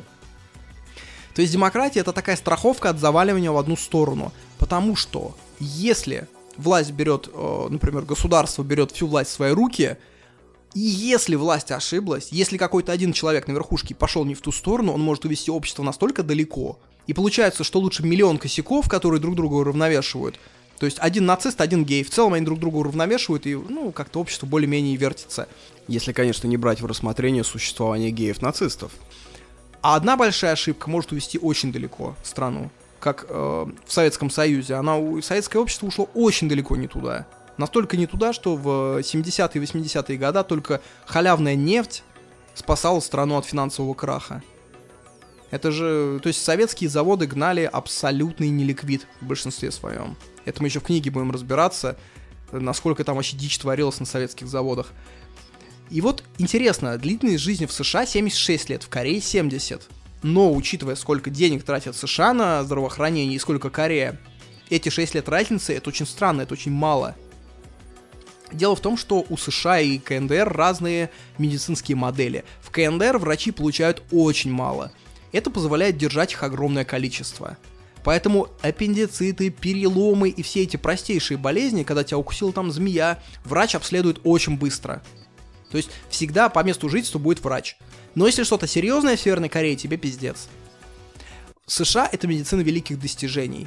То есть все, я думаю, большинство денег уходит именно в медицину великих достижений. То есть США сделала базу, Корея сделала базу. США начало идти дальше база, Корея не идет дальше в базу. То есть, э, а в основном смертность от чего берется? Она не берется от редких болезней, где укол за миллион долларов. В основном люди умирают от туберкулеза, от малярии, от отравления какого-нибудь, где лечение само по себе копеечное. По-моему, там инъекция от малярии стоит несколько долларов. Ну а в Африке до сих пор люди умирают, потому что нет этих нескольких долларов. То есть Северная Корея делает базу, а дальше не идет. Поэтому там все довольно неплохо с продолжительностью жизни. Сейчас э, самая элита, то есть самый сок в Северной Корее, это выехать рабочим в Китай или Россию. То есть это можно официально ты платишь взятку в годовой доход размером свой, оставляешь в заложниках семью, ты должен быть членом партии. И вот эти люди, выезжающие там валить лес в Россию, ну как их многие называют полурабы, да, они привозят потом годовые доходы целые за там полгода. Они тут же покупают ларек своей семье и все. То есть те э, северокорейцы полубесправные, которые там сейчас в России или в Китае работают, они на самом деле это самые предприимчивые. Это полуэлита уже. это смешно. И как им Россия, кстати? В десятых годах они были в шоке от русской свободы. Они испытывали буквально восторг, что ты можешь сидеть в интернете, что смартфоны продаются без паспорта, что кругом интернет, они там знакомились с южными корейцами. То есть для них это был, было целое окно в мир – знаете, что произошло потом? Потом Ким начал бряцать оружием, и он наложил на страну санкции. Кстати, из-за этого опять там экономика в жопе сейчас. И одна из санкций была очень странной. Он сказал так. Ким использует труд полурабов, чтобы зарабатывать деньги. Поэтому мы запрещаем использовать труд северокорейцев в других странах, выслать их обратно. То есть, прикиньте, работает северный кореец, зарабатывает огромные деньги, живет в свободе в России, познает мир, и тут закон выходит. Ну-ка его обратно в Корею. Эть, эть его туда, туда. Ничего не напоминает, да? За диктатором мы выебем простых людей. Он, великая сила. Бегство в Южную Корею. Э, до 1970-х 1960-х годов вообще не бежали, потому что Южная Корея была сама очень бедная страна. Потом высокий киммерсонизм начал, начала бежать элита, потому что границы охранялись очень здорово. Там были целые редуты, ты не мог пройти в прибрежные пляжи, каждую лодку надо было регистрировать. То есть, кто мог бежать? Ну, какой-нибудь генерал, который, у которого был свой самолет. и так далее. То есть бежало человек по 10-15 в год, бежала элита. И южные корейцы очень их любили, потому что их использовали для пропаганды. Они им давали квартиры, содержание, звали на ток-шоу, помогали писать книги. Но в 90-е годы стала прозрачная граница с Китаем, и побежали уже тысячи севернокорейцев. И Южная Корея потеряла к ним интерес. Ну, то есть одно дело, когда там бежит 5 генералов, другое дело, когда бегут крестьяне. Но все равно, социальную, если ты северокореец, сбежавший в Южную Корею, тебе дают социальную хату в аренду бесплатно, тебе дают 7 тысяч долларов единовременного пособия, тебе дают кучу льгот на обучение, и самое главное, тебя устраивают на курсы. Это целый юмор. Курсы южнокорейские для адаптации в нормальном обществе. То есть здоровых мужиков учат, как переходить дорогу, как пользоваться карточками, как ездить в метро, как пользоваться смартфоном, как в магазине правильно покупать товары. И это очень забавно, такая какая-то постинсультная адаптация. Вот такая вот противоречивая страна, это Северная Корея. И будущее после этой книги, когда я прочитал, мне стало очень интересно будущее этой страны. В какую сторону она вообще пойдет? Там может все рухнуть на самом деле может власть перехватить какой-нибудь генерал, отстранить Кимов, э, устроить э, хунту, военную диктатуру, полностью внедрить частную собственность, и тогда, я думаю, северокорейцы понесутся вперед. Мне кажется, в целом, когда все кончится, будущее у них прекрасное. Во-первых, потому что там какое-никакое образование, то есть массовое, э, там учат точным наукам. Во-вторых, они чертовски трудолюбивы. То есть это не африканцы, это не э, какие-то ленивые жители экватора. Они трудолюбивы до жути. И когда туда придет частная собственность, когда она уже туда пришла, когда ее официально разрешат, я думаю, в течение пары десятилетий северокорейцы станут очень богатым народом.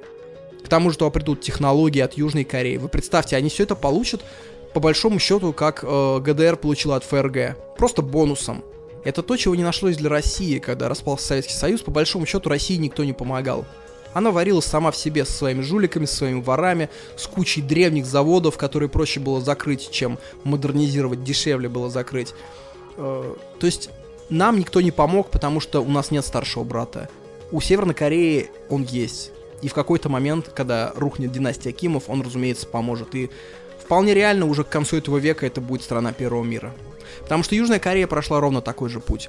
В 40-х, 50-х годах это была страна третьего мира, бесправная, с лютейшей диктатурой. Сейчас это абсолютно первый мир. Интересно? Интересно. Будем следить. Фух, передохнем. Вы знаете, у меня сформировалась в башке такая концепция, в моей чугунной башке, что надо покупать дорогие смартфоны. Сейчас объясню. Помните, была такая фраза, обвиняющая, что «Ага, ездит в метро самый последний iPhone». Но это говорилось с таким посылом, что, мол, надо купить машину, а не тратиться на побрякушки. На самом деле, может, так оно в нулевых и было. Но сейчас смартфон давно уже не побрякушка, это, можно сказать, дополненная реальность. И в этой дополненной реальности в виде мессенджеров, видео, новостей, переписок, фото мы проводим наверное, часов 5 в день, 4, да? Ну, сколько средний человек проводит в смартфоне? Ну, часа 4 минимум. А любую вещь, на самом деле, нужность любой вещи надо оценивать в количестве часов, которые ты с ней проводишь. То есть, если ты покупаешь какую-то штуку и будешь использовать ее час в год, возможно, не стоит тебе сильно тратиться. Если что-то ты используешь каждый день, эту вещь можно купить и подороже.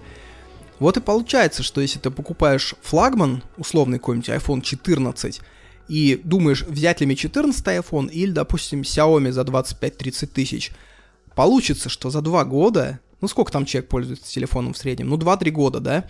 Если ты купил iPhone, ты потом его продашь процентов еще за 30 стоимости через 2 года. То есть эти 30% мы вычитаем, и делим это количество на месяц, эту разницу между Xiaomi за 25 тысяч и iPhone за 90, условно говоря.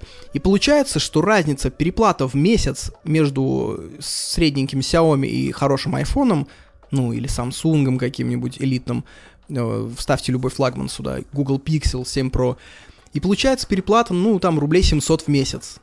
Но за эти 700 рублей ты получаешь 4-5 часов если поделишь это на количество часов в месяц, окажется, что там, условно говоря, э, час с Xiaomi в руках будет тебе стоить там 10 рублей, а с айфоном там 12,5.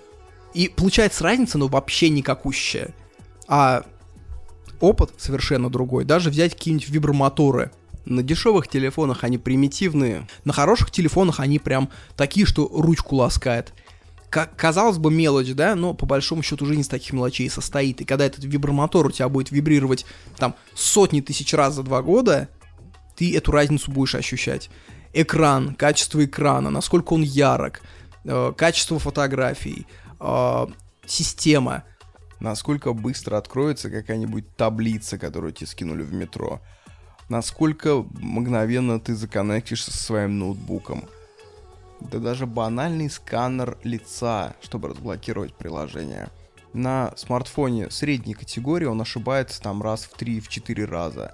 На топовых смартфонах он не ошибается практически. И на масштабе в сотни тысяч открываний приложения, которые ты сделаешь за два года, и минимальной доли раздражения, когда тебе срочно нужно открыть, а там написано «Лицо не распознано, попробуйте еще раз». Получается огромное количество бесючести и злобы, которые можно было бы избежать какими-то минимальными вложениями. А человек злой, человек, у которого в важный момент что-то не открывается – он, соответственно, налажает где-нибудь по-крупному. И вот вместо того, чтобы сделать реально важные дела, ты будешь тыкаться лицом в телефон, ты будешь пытаться понять, почему у тебя не хватило памяти, почему он у тебя завис неожиданно. Все это проходили, все это знаем. Не надо. Грузим в КАМАЗ и отвозим во враг, сбрасываем и засыпаем. Как-то быстро за последние лет 7 телефон стал вообще важнейшей вещью. Раньше я бы назвал такой обувь, на которой тоже нельзя экономить. То есть для меня человек, который выбирает смартфон подешевле, это либо совсем человек, у которого нет денег, ну, физически на еду, тогда это обосновано, либо человек, который пытается перехитрить реальность и не понимает, что он делает. Вообще многие люди очень недооценивают роль эстетичности вещи. Вот смотрите, я купил себе летом очень дорогой ноутбук Mac за там 200, 200 тысяч рублей. Возможно, можно было с этими характеристиками купить что-то подешевле, но теперь каждый раз, когда я вижу его, как он лежит на диване, я испытываю желание его открыть. Я его открываю, я испытываю желание потыкаться в кнопочки. Оп, и я уже пишу текст. Оп, и я работаю над подкастом. Вы понимаете, то есть мне эти 200 тысяч, наверное, купились уже много-много раз, потому что вещь вызывает желание взять ее в руки так же, как и смартфон. Это дальше уже твои проблемы, как ты его настроишь. Что у тебя там будет, тиктоки или что-то нормальное, что-то интересное. Или взять Fuji. Фотоаппараты Fuji, они по своим техническим характеристикам, возможно, и отстают от Sony, от Nikon, но все эти Sony и Nikon это то, что называется BCF, большой черный фотоаппарат. Пластик, пузатость, отсутствие стиля. Я это проходил, у меня был такой фотоаппарат, и в итоге, ну, рука не встает, понимаете, не берет она его с собой на прогулку. А Фуджи, когда я увижу каждый раз, как он лежит, своими рубленными металлическими гранями отсвечивает, мне хочется его взять, повертеть, покрутить эти колесики. И в итоге я фотографирую больше, намного больше. И мне не тяжело его взять, несмотря на его вес он намного тяжелее смартфона с хорошим объективом. Я его беру, и в итоге я больше фотографирую, и в итоге я больше в этом деле развиваюсь и больше получаю удовольствие. Эстетичность влияет на то, как часто ты будешь хотеть взять эту вещь. Как часто ты ее захочешь засунуть в сценарий своего дня. Э, внутренние характеристики тоже, безусловно, важны. Но, но какой толк от самого лучшего в мире фотоаппарата, если его нет с собой? Как говорят, лучше техника это та, которая в данный момент у тебя в руке. Поэтому эстетикой нельзя пренебрегать никогда. У меня был вообще товарищ, он сказал очень интересную мысль. Он говорит, я покупаю всегда самую дорогую туалетную бумагу, самую дорогую зубную пасту и самые лучшие дезодоранты. Я говорю, а зачем переплачивать? Он говорит, ну а ты посчитай, говорит, сколько тебе обходится. Как часто ты меняешь дезодорант? Ну, месяц там 4 ты им пользуешься. Там дешевый стоит там 100 рублей, дорогой 500. Ну, говорит, ты подели это, и окажется, что ты будешь пользоваться дешевым дезодорантом, сэкономив там 2 рубля в день. Один мазок стоит не рубль, а 2 рубля. Ну и что, говорит, много ты сэкономил. А качество отличается, отличается очень сильно. Но я вынужден напомнить, я все время напоминаю о том, что вытирать жопу туалетной бумагой недопустимо в 2023 году. Я член исполнительного комитета при а, организации «Моем жопу», друзья. Я давно уже выпустил воззвание, которое должен прочитать каждый русский человек. Давайте я вам еще раз прочту. Жопу надо мыть хорошенько, господа, ничего тут не попишешь. Причем не хозяйственным мылом, а специальным молочком для интимной гигиены, чтобы не соднило и не беспокоило в течение дня, пока вы заключаете крупные сделки, налаживаете свой нетворкинг и разрабатываете стратегии развития. Чистую жопу подотрите полотенчиком. Можете общим. Мытая жопа ничем не хуже лица, а иногда даже предпочтительнее.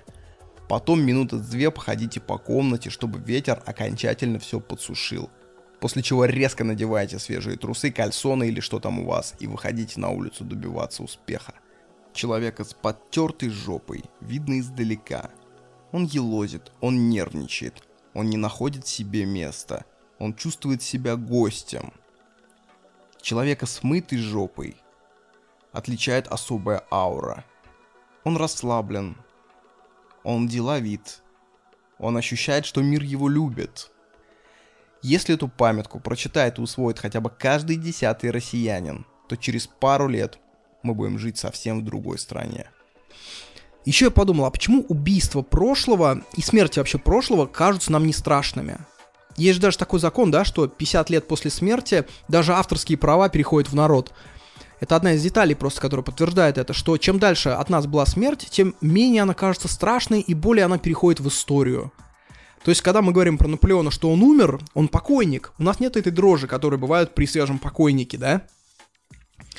Э, есть такой вариант, почему это происходит. Потому что человек умирает, когда умирают те, кто его знал.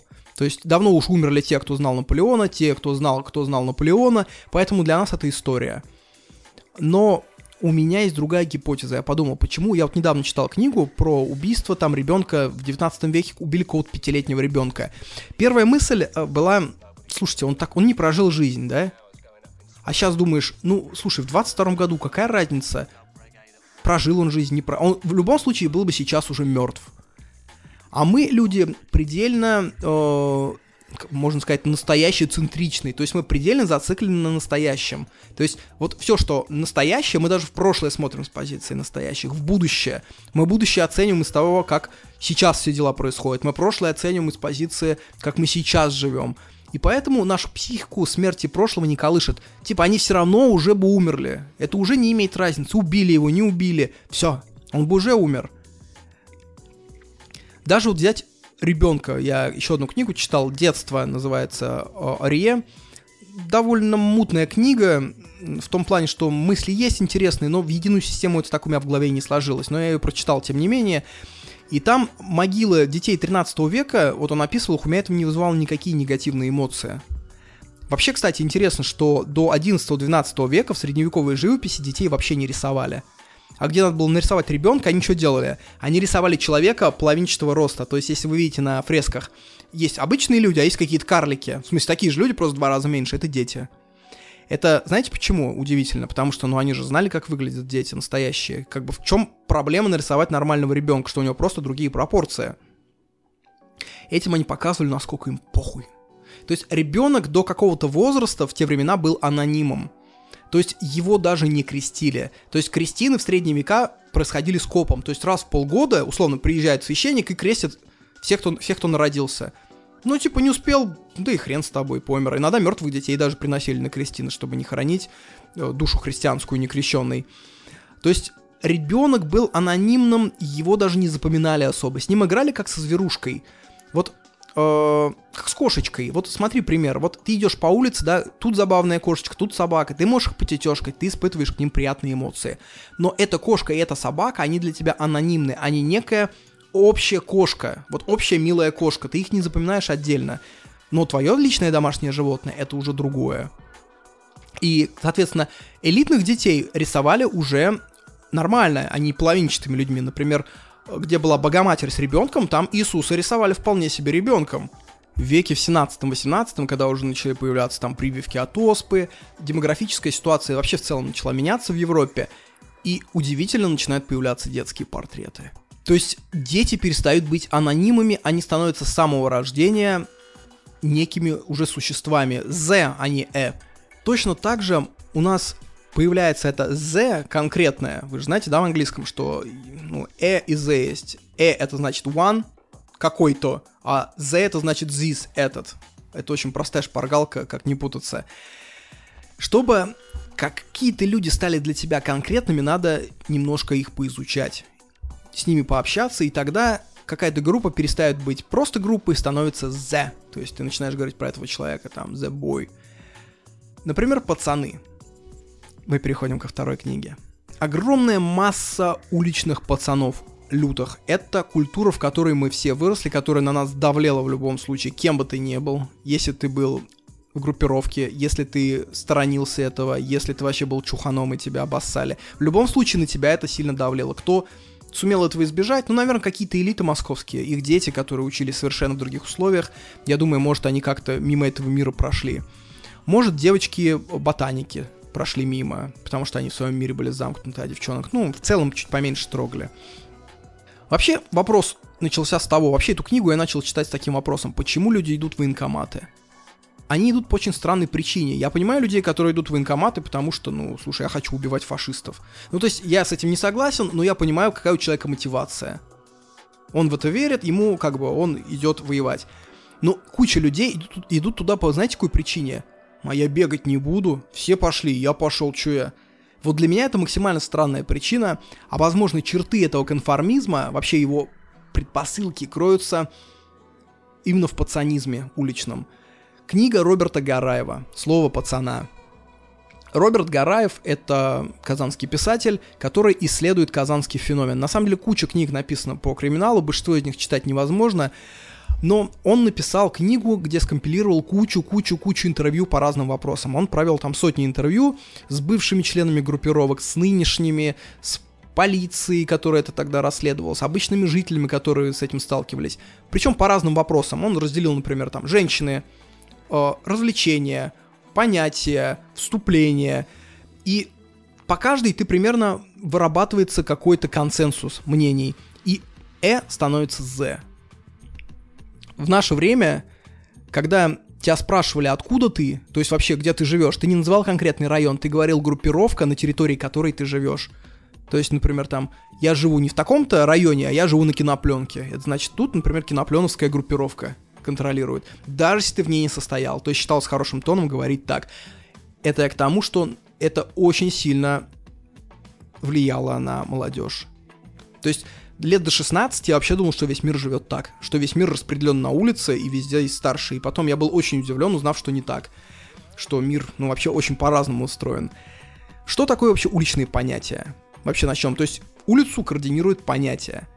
Есть уголовные понятия, есть уличные, и это разные вещи. Хотя они местами сходятся, но, как говорили уличные тех времен, мы не любим синих вот этих вот забитых всех. У нас другое. Уличные понятия были действительно другими. Во-первых, оно отличалось наличием спорта. У пацанов вообще спорт это главное. То есть в какой-то момент на улицах запрещали пить, курить. За это прямо конкретно наказывали. Потому что пацаны то есть группировки 80-х, э, там, 90-х годов часто это военизированные структуры. Ты должен быть сильным, потому что драки решают очень многое. Если ты доходяга, если ты выплевываешь свои легкие, от тебя улицы толку никакого. Среди воров же здоровый образ жизни значения не имел никогда. Лидерами ОПГ могут быть люди, вообще никогда не сидевшие. Э, голос воров в законе вообще часто не имеет значения во многих ОПГшных городах. То есть есть бандитский ход, есть ход воровской. Это два разных хода. Что первым делом надо выяснить про понятие? Это кодекс законов, который направлен вовнутрь закрытой группы. То есть среди пацанов, э, которые находятся с улицы, то есть такое было понятие с улицы, э, если ты состоишь в группировке. Если ты с улицы, для тебя понятие это демократический кодекс, потому что на улице была демократия, самая настоящая демократия воинов-аристократов, какой она была среди афинских полисов когда-то. Там была тоже демократия для граждан. Рабы и варвары — это не для вас написано, молодой человек, проходите, вы никаких свобод не получите здесь.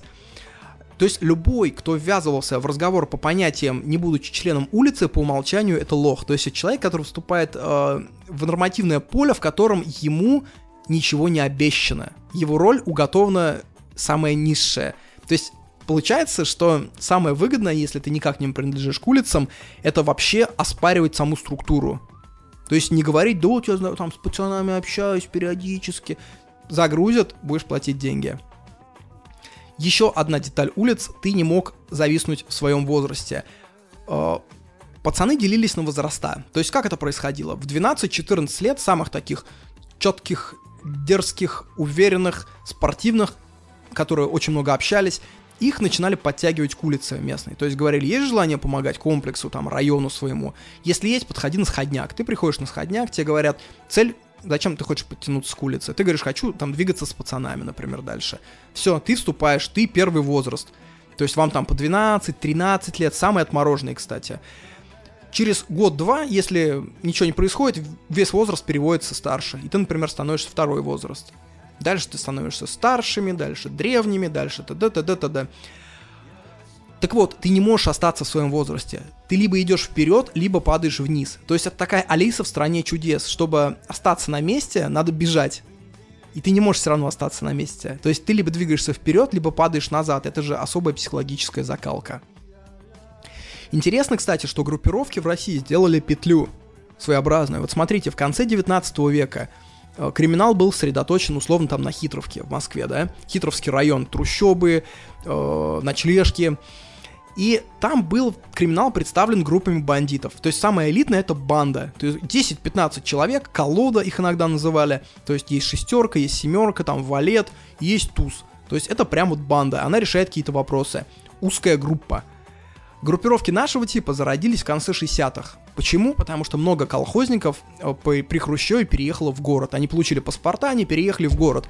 Они переселялись целыми сл- сл- слободами, я не знаю, то есть приезжали целыми семьями и образовывались на, нов- на месте новых районов целые такие мини-деревни. И они перенесли с собой два- деревенский уклад. А деревенский уклад это вот наша деревня, это ваша деревня. Изначально городским это не свойственно.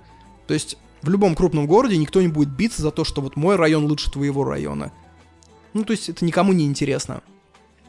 В 70-е годы э, уличная культура это просто старшие пацаны, уважаемые, мужики, двор как место социализации, и потихоньку начинает нарабатываться иерархия какая-то. В 80-е начинается эпох, дели, эпоха дележи асфальта. Это что такое? По сути, денег нет в стране. В том плане, что улица не может никак зарабатывать деньги практически. Частного бизнеса-то нет. И люди начинают делить асфальт. Это площадка нашей улицы, а вот это вашей. Не согласны? Ну давай в субботу ебашимся на арматурах. То есть драка ни за что буквально. И именно в 80-е годы было такое правило, что в 12-14 ты подтягиваешься к улице, в 18-20 ты уходишь в армию, а дальше, когда ты приходишь, тебя ставят перед выбором. Ты либо дальше двигаешься по улицам уже выше-выше, либо ты становишься почетным членом-председателем.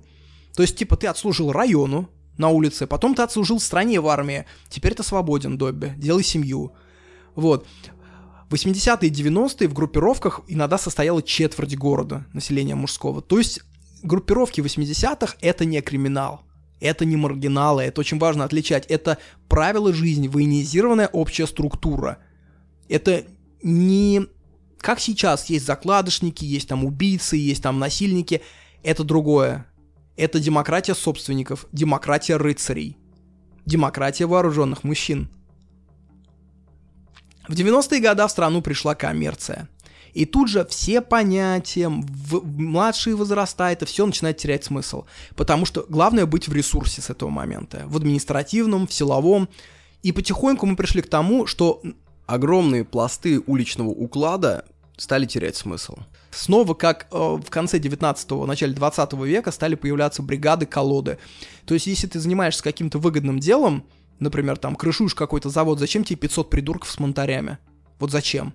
Тебе, тебе нужно 10-15 человек, с которых будет, например, два киллера, два человека, которые в мэрии решают вопросики, три человека, там, например, юриста. Ну и там, например, 10-15 быков, да, которые могут подъехать, там, уши оторвать кому-нибудь. 80-е э, года это еще эпоха идеализма пацанского. Все вот эти вот истории о том, как пацан сидел на крыше и курил, а потом ему позвонили пацаны и сказали, мы привезли голову твоего врага, это все оттуда. вот вам история из книги. Савинка, не знаю, большая или малая, тогда бежала на шоссейку, это название улиц. Шоссейский пацан вечером домой к девушке пришел, а в это время был набег. Так ты открой дверь, забеги, ты за забором, толпа мимо пробежит. Но он же видит, что это набег, и он остался ждать. Подбежали к нему. Откуда? С шоссейки. При делах? При делах. Все. Его косой сельскохозяйственный просто к забору прибили, умер пацан. Были такие настоящие пацаны, которые готовы были умереть за свою улицу. И улица за этих пацанов тащила до конца. Объявляли войну другой улице, дорались до реанимации.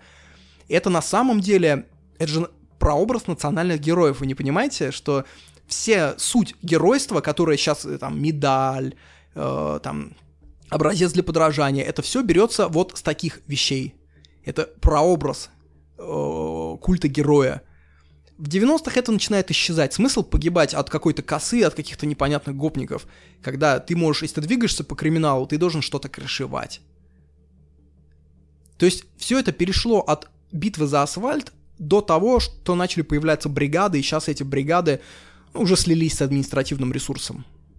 Мы говорили в прошлом подкасте, что Э, настоящая власть к бандитам не принадлежала никогда, настоящая власть принадлежала бывшим комсомольцам, но средняя и небольшая власть, я думаю, очень сильно бандитами забита и сейчас. Вот отсюда может расти феномен хамства. Вот интересно, почему говорят так много хамства в России, особенно среди пожилых? Среди молодежи его намного меньше. Потому что среди таксистов, строителей и прочих людей много тех, кто в 80-е и начало 90-х были с улицы – но потом они не пошли дальше в криминал. Они пошли в семью, но оставили в себе это ощущение аристократизма, рыцарства. То есть ты был в молодости из привилегированной структуры. На тебя смотрят девушки, ты заходишь на дискотеку как король. Ты, условно говоря, самурай. А теперь правила игры поменялись, и ты прислуживаешь. Ты обслуживающий персонал. То есть их огрызания и хамские манеры — это скорее попранное чувство достоинства. Это самурай, который был вынужден мыть полы, аристократ, который теперь доставляет пиццу чушпанам. У нас был с района один парень, лет на 10 меня старше, он был прям заметный такой деятель, вот, старший, не помню, древний, и в десятых годах он не ушел в криминал, ну, собственно, остался вот на таком уровне. И в десятых годах его увидели, он работал на почте, он там работал, таскал коробки, и он специально нарочито их постоянно ронял, специально спустя рукава работал, прям он показывал это, потому что он так, это был способ сохранить достоинство, он показывал, что эта работа меня недостойна, я занимался другими делами, более важными, смотрите, а всем было похер, все видели просто какого-то ленивого негодяя, которого надо уволить. По-моему, он даже сбухался сейчас. То есть это особая прошивка внутри. Вообще, у меня такой есть тейк, что э, улицы это прообраз государств. То есть то, что происходило на улицах там в, в не знаю, в Чебоксарах, в Казани, это все происходило в Средневековье в Европе. То есть даже посмотрите, чем они дрались. Они дрались монтажками, заточками. Это что такое? Это шпага, это молот были даже, была своя артиллерия в 90-е и 80-е годы, баллоны от сифона наполняли серой, э, совершенствовали тройными крючками рыболовными, чтобы они цеплялись за ватники, за телогрейки, и зашвыривали как бомбы. То есть это же прям штурм Стамбула, штурм Константинополя войсками Сулеймана. Вам не кажется? А знаменитое Казанское ледовое побоище, когда две группировки устроили в конце 80-х побоище на озере зимой, и было около 400 человек с каждой сторон. Ледянки детские использовались в качестве щитов, их привязывали к левой руке. Потом, э, удивительно, перед тем, как начать битву, один из той группировки спустился вниз, к нему вышел старший стой, и они пять минут беседовали, и огромная толпа стояла по обе стороны. Это, прям кто был, говорит, это чисто, говорит, битва Челубея с Пересветом. С, э, с монгольского воина, с э, славянским. Они пожали руки и пошли каждый своим. Они добазарились. Вот. Вы понимаете, это же прям чисто средневековые разборки.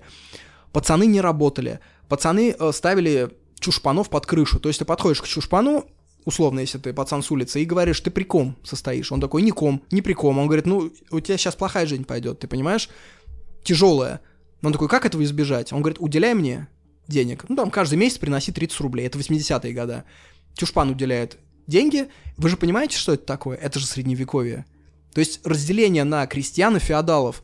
Крестьянин в те времена, он работает на земле, ему абсолютно наплевать, как феодалы делят между собой земли.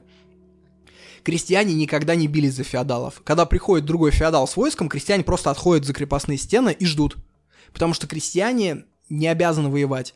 Если победит другой феодал, он просто заберет этих крестьян, они будут уделять ему.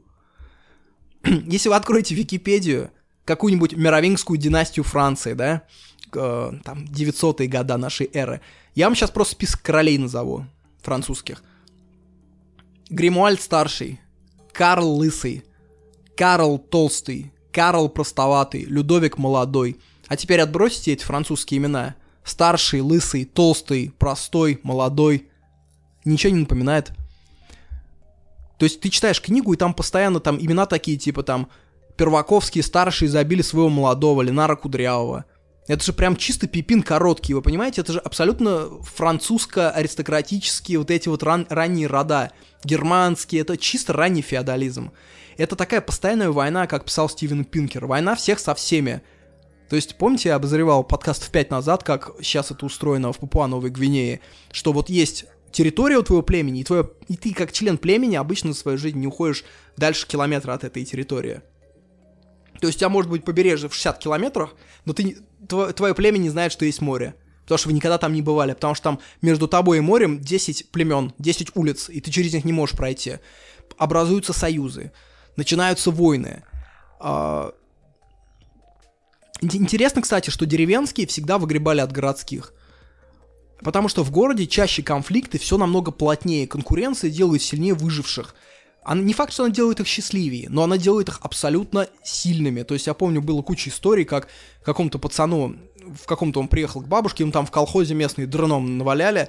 На следующий день приехало пять омиков подряд с пацанами. И просто эту колхоз разнесли весь чертям собачьим. То есть организованность улиц это было нечто. То есть э, даже без телеграммов, без мессенджеров они могли собрать сотни бойцов за там час, за два часа. И в какой-то момент начинается такое движение, что лидер одной из сильнейших улиц говорит, а давайте сделаем единый общак все улицы. Будет такая единая улица города. И вот это уже появление империи. Деньги. Откуда брали деньги группировщики 80-е? Они ставили на баллон э, чушпанов, с них получали деньги, сами забрасывали на общак, но это все копейки. Это все было, знаете, на уровне подеремся на арматурах, потом разойдемся. И каждый при этом работал где-то, каждый там учился в ПТУ, то есть это было такой, как в футболе была эпоха любительского футбола и была профессионального. То есть любительский футбол это когда ты работаешь на фабрике, а вечером ты играешь в футбол. Профессиональный ты занимаешься только футболом.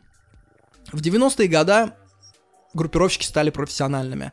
Они занялись крышеванием возникшего малого бизнеса. То есть как выглядел день пацана с улицы? Ну, такого прям, не первого возраста, а уже второго, старшего.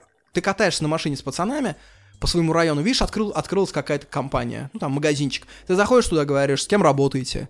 Они такие, ну, либо под красной крышей, либо вот пока ни с кем. Они говорят, ну, вот будете с нами работать. То есть знакомились, входили э, иногда в не руководство, ну как сказать, они держали отношения с этими владельцами ларька. Зачем они держали отношения? Чтобы понять, если бизнес-модель очень выгодная, в какой-то момент проще владельца оттереть в сторону и забрать лавку себе целиком. Если компетенции э, владельца не оказывают никакого влияния на прибыльность бизнеса, то есть, например, вот я делаю подкаст, у меня его не отожмешь. В том плане, что, ну, ты можешь меня убить, но подкаст ты не сможешь так же сделать ты можешь делать другой какой-то подкаст, но мой не сможешь. А если бы я, например, брал э, Силадон в Северной Корее, перевозил в Японию и делал на этом 10 тысяч процентов, наверное, меня можно оттереть, забрать мои связи и меня оттереть. В этом разница. Братва начинает крышевать заводы. И вот с этого момента начинается прям все по-серьезному. Например, был Казань Роксинтез, он и сейчас есть. Это крупнейший в Европе завод полиэтилена и полимеров. И когда его начинает крышевать какая-то группировка, и вы понимаете, что размер общака становится миллионы долларов.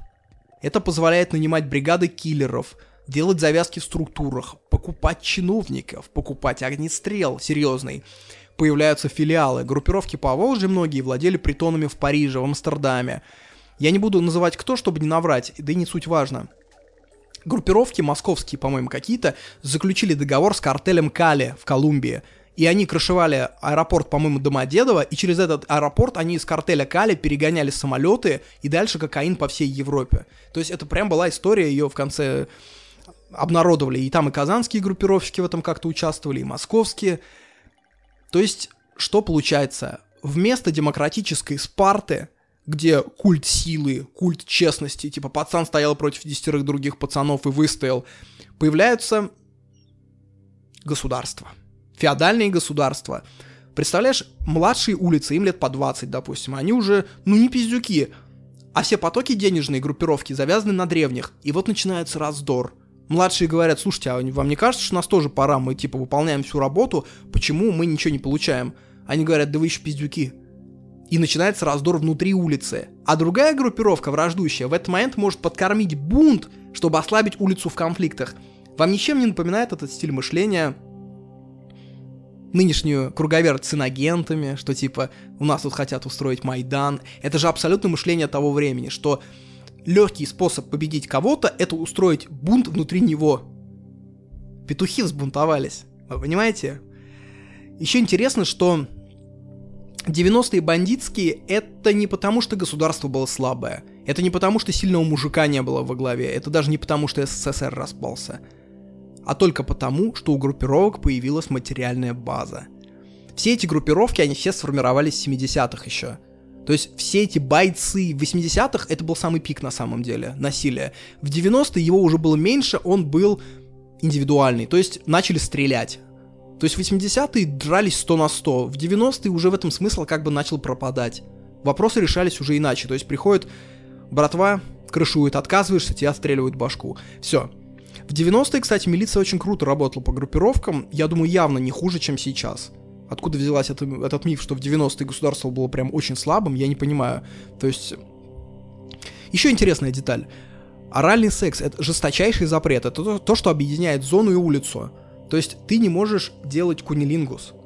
Не можешь. Причем интересно, что в Южной Америке, где тоже бандитизм лютый, этого запрета нет. Вот интересно, как это появилось, почему?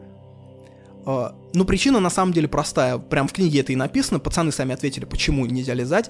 Потому что раз лижет, значит может и сосать. Поняли? Логика. Но тут важно не это. Важно на самом деле не почему что-то запрещено, и не важно, что запрещено. Важно сам факт запрещения. И бандитский мексиканец, приехав в Россию в 80-х, он бы не стал возмущаться запретом. Он бы его принял. Это мышление дельца не изучать предпосылки, не думать почему, а как, а переходить к действию. Поэтому все кабанчики деловые, они вне политики, потому что вот это мышление «а почему война? А что Путин делает?» это энергозатратно. Это никаких бонусов тебе не несет. Ты можешь бесконечно разбираться в том, что такое Путин, Зеленский, Украина, но это не сделает тебя богаче ни на рубль. Это бесполезная информация, вот как ее рассматривают кабанчики-деловики, Путин есть, Украина есть, смысл базарить. Давай делать дела сейчас. Вся политика для русских, как столкновение интересов, она решалась на улице. То есть власть верховная, она еще с советских времен воспринимается как стихийное бедствие, как погода. Это и сейчас есть. Удивительно, что мало кто на это обращает внимание, что все эти мобилизации, подъем пенсионного возраста, это рассматривается людьми как ураган, как землетрясение. Типа, что ты с этим поделаешь? Ну, ты можешь поругать это, но... Но а что ты сделаешь с ураганом?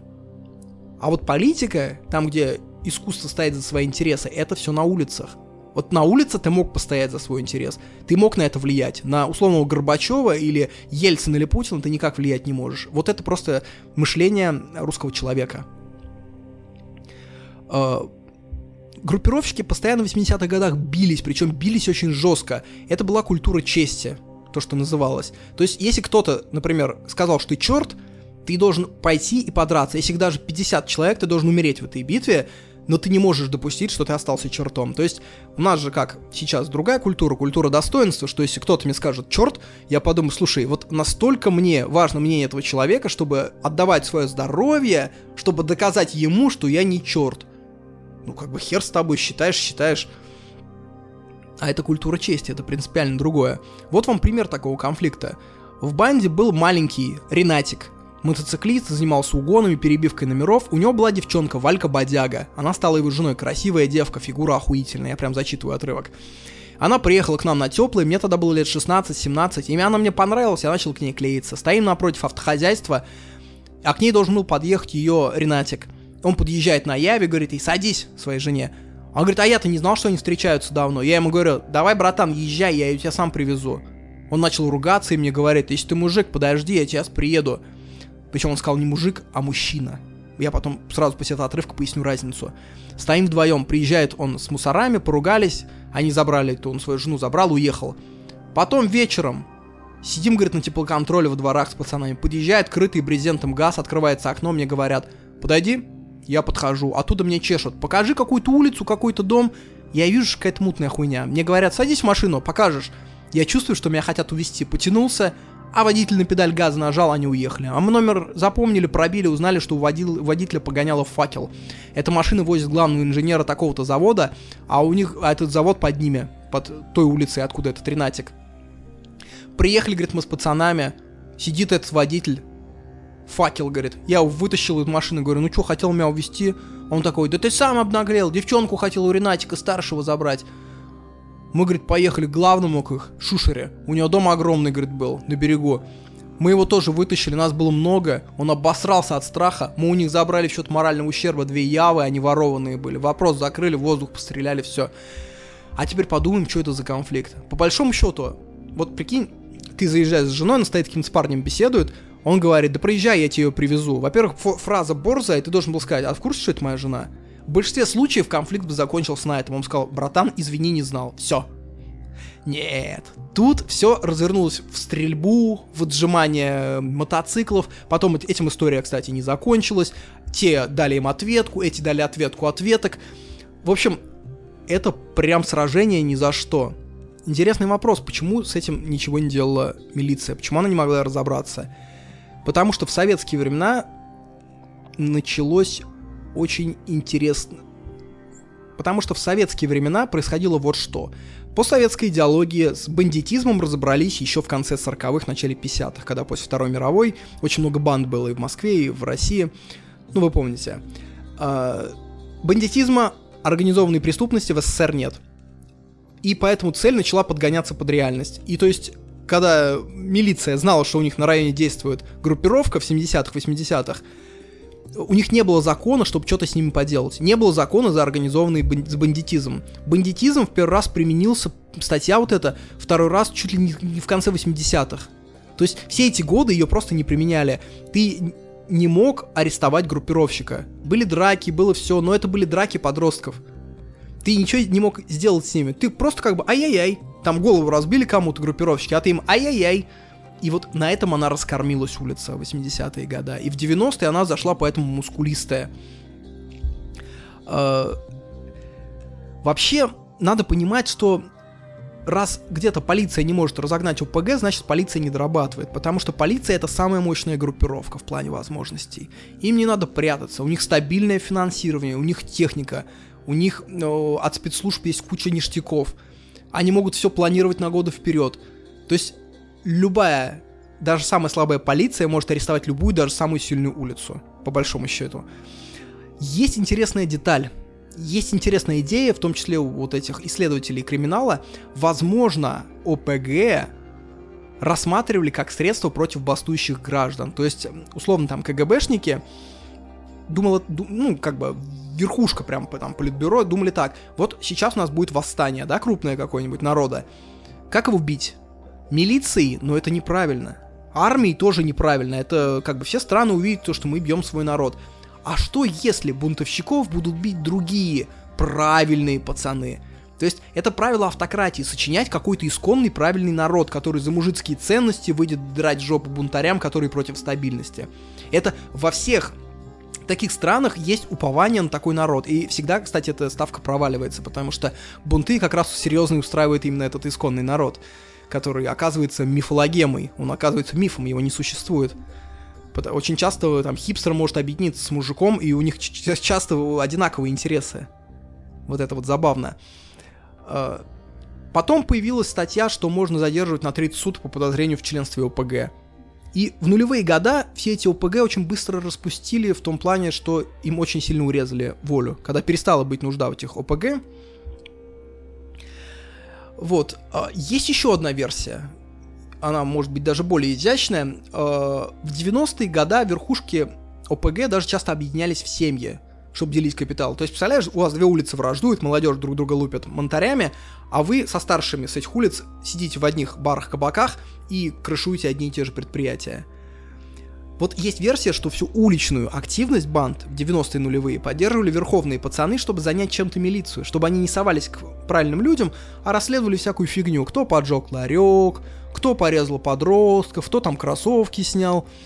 А верхушки в то время владели ресторанами, ходили на приемы, на приемы к мэрам. Сами становились мэрами иногда. И начинали выглядеть изящно. Вы понимаете, меня всегда это удивляет, как верхушка криминального мира приобретает манеры. Вот посмотрите на какого-нибудь Пашу Царуля. Он был в свое время смотрящий за Москвой, то есть, ну прям бандит бандитом. А выглядит как артист. И вот Верхушка это как будто начинающая образовываться аристократия, это баронство, понимаете, когда из феодальных вот этих вот варваров в средневековье начали появляться первые меценаты, первые владельцы замков. Я помню, была, был культ стоянок в нулевые, начале нулевых, я 90-е не застал, я нулевые застал была, был культ стоянок. Э, это прям поветрие было. На любом пустыре была стоянка. Ну как это делалось? Группировка организует стоянку нелегальную, и всем, кто во дворах ставит машину, им под дворник записку типа «Здесь сейчас очень опасно ставить машину, ради вашего блага, вот на такой стоянке сейчас ставить надо.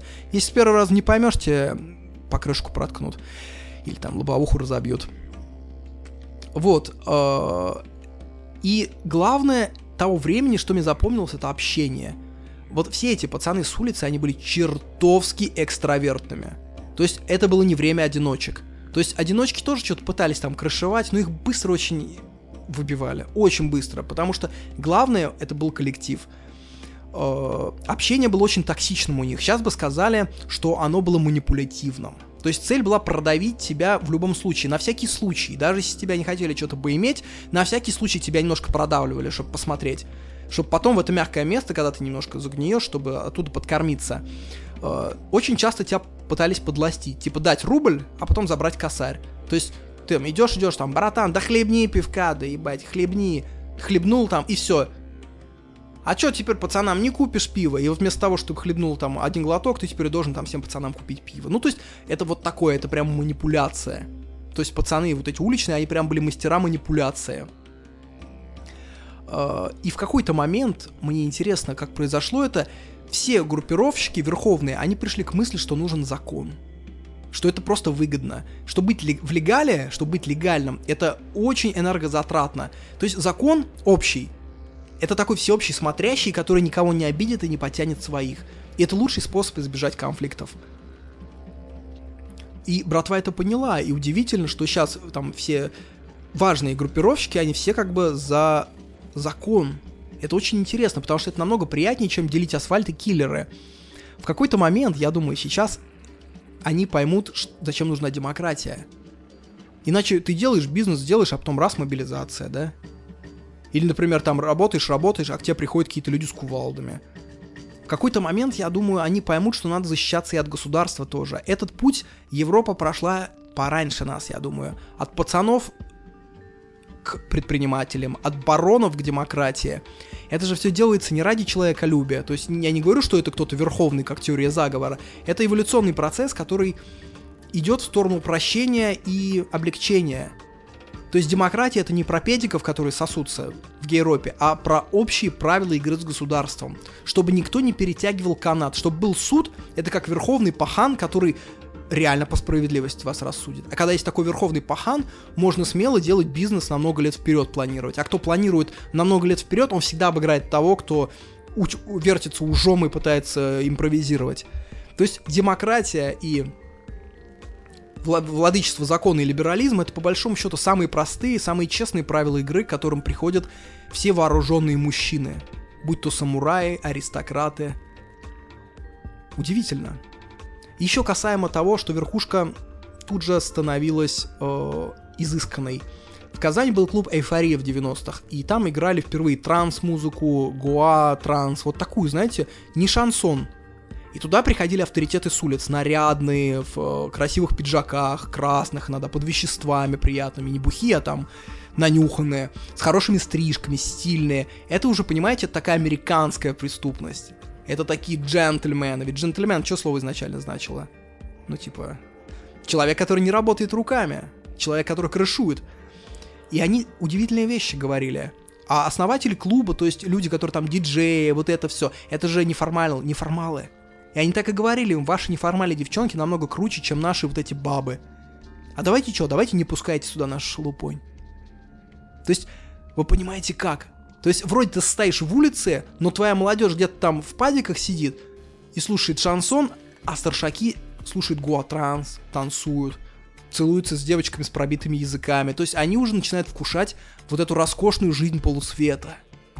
Вот мне интересно, пробивается в группировках наверх, кто имеет вкус, либо само продвижение вперед способствует развитию вкуса. Ведь вкус в иерархии улиц вообще не важен. Но вот истории это подтверждают, что наверху почему-то оказываются люди со вкусом. В клуб приходит модная молодежь, цветными волосами, прически, пирсинги. На улицах им пиздец. То есть, и они там общаются с этими старшими, и у этих старших, подчиняющаяся им молодежь, э, как бы враждует с такой молодежью. Вы понимаете, как интересно? Интересно, что, кстати, лидеры ОПГ против такой нарядной молодежи как бы не имели ничего против. А вот ОМОН имел, и когда ОМОН накрывал такие клубы, их уже били. Я имею в виду модную молодежь. Почему? Потому что ОПГ это городские уже, а ОМОН набирали по деревням. Вот различие. То есть вражда ОМОНа и преступности в том, что преступники то есть ОПГшники, это уже городские жители. Это люди, которые вкусили вкусы, которые говорят, что, братан, как оделся стрёмно, пойдем, я тебя пошью по своему. Вы понимаете? А ОМОН это вот вчерашний, там, Колян с деревни, которого призвали, и он все это ненавидит. Интересно, что когда начинался парад суверенитетов, в том числе в Татарстане, это все было очень опасненько. Была такая Хузя Байрамова, Фаузия Байрамова. У нее был такой нарратив, она была лидером татарских националистов, нарратив, что русских надо вообще немножко гнать из республики. И улицы обратились к ней массово, типа, мы в таком случае будем против вас. Потому что среди улиц вообще не было движения по национальностям, разделения никакого. Это очень забавно, но это очень бьется с тем, что рассказывали про английских пиратов 17 века. Вы представьте, 17 век Англия. Расизм не то что лютый, он просто основополагающий. То есть негр это не человек. Но среди пиратов английских были значительное количество негров. Ну, незначительное, но они были. Их был там нормальный процент, и к ним было отношение ровно такое же. То есть в криминал это крайне меритократическая структура. В том плане, что продвигаются всегда только лучшие. Неважно, как ты выглядишь, какой у тебя голос, из какого-то происхождения. То есть берутся какие-то качества, типа там находчивость, смелость, э, умение там подхитрить, не становясь хитровыебанным. И по этим качествам люди продвигаются вперед. И вот на улице то же самое. Вообще, вообще разделения на русских, татар, этого не было. Абсолютно не было. То есть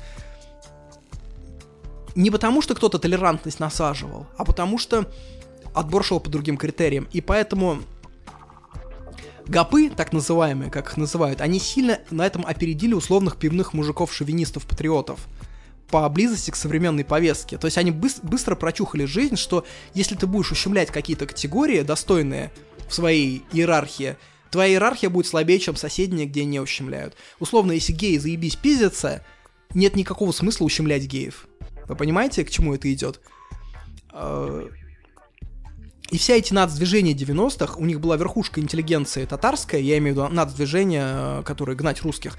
Верхушка была татарская интеллигенция, которая заигрывала с э, властью республиканской, а бойцы их по деревням татарским набирали. А татарские деревни, там зачастую они русских-то никогда не видели, не взаимодействовали с ними. Это прям антипод группировок. И группировки, кстати, до сих пор многие считают, что именно резню русских они остановили. Когда сказали, мы будем... Все улицы встанут против этого, потому что по национальному признаку не гоже гонять вообще никого. Но цыган погнали. Цыган погнали, потому что цыгане не хотели входить в общую пацанскую движуху. Когда они приехали на окраины Казани куда-то, э, их при- позвали на сходняк старших и говорят, будете работать с нами, ну давайте мы опишем вам. Они говорят, да пошли вы нахуй. такие, знаете, козырные цыгане с плащами кожаными до пола, с такими фиксами золотыми. Ну, казанцы такие, ну, странно, ну, окей. И цыгане начали заниматься цыганщиной. Ну, вы знаете, что такое цыганщина. Продали какой-то женщине на, на базаре ботинки, они оказались на одну ногу. Она пыталась вернуть, ее выгнали угрозами, сейчас сглазим. А она была женой авторитета. Приехали на девятки пацаны, начали стрелять поверх голов. Для науки немножко их там подпиздили. Не, не до смерти. На следующий день цыгане дали ответку. Порезали насмерть пацанов каких-то с улицы. И тогда их начали щемить всеми улицами. И в итоге табор снялся, они побросали все, что нажито. И вот так они погнали цыган. Но погнали не потому, что у них там форма неправильная, язык неправильный, а потому что они начали делать антипацанскую структуру. Вот это важно. В 1995 году состоялся сходняк в гостинице «Севастополь», на котором обсуждали, западло ли пацану танцевать. И общим решением взрослые люди вынесли, что пацану не западло танцевать. И с этого момента все стали танцевать. На самом деле в книге еще много тем, которые не осветил. Одна из самых интересных это бабские конторы, это женские группировки и как к ним относились улицы. Это же, по сути, чисто амазоновский такой феномен. Но в отличие от голливудских фильмов, все эти бабские конторы довольно быстро разогнались, они были намного слабее мужских группировок, и мужчины это не приветствовали, потому что они считали, что у женщины другая роль. Есть ли сейчас улицы? Есть. До сих пор набирают, до сих пор все это есть. Но из этого ушел дух времени, вы понимаете? Это больше не социальный лифт.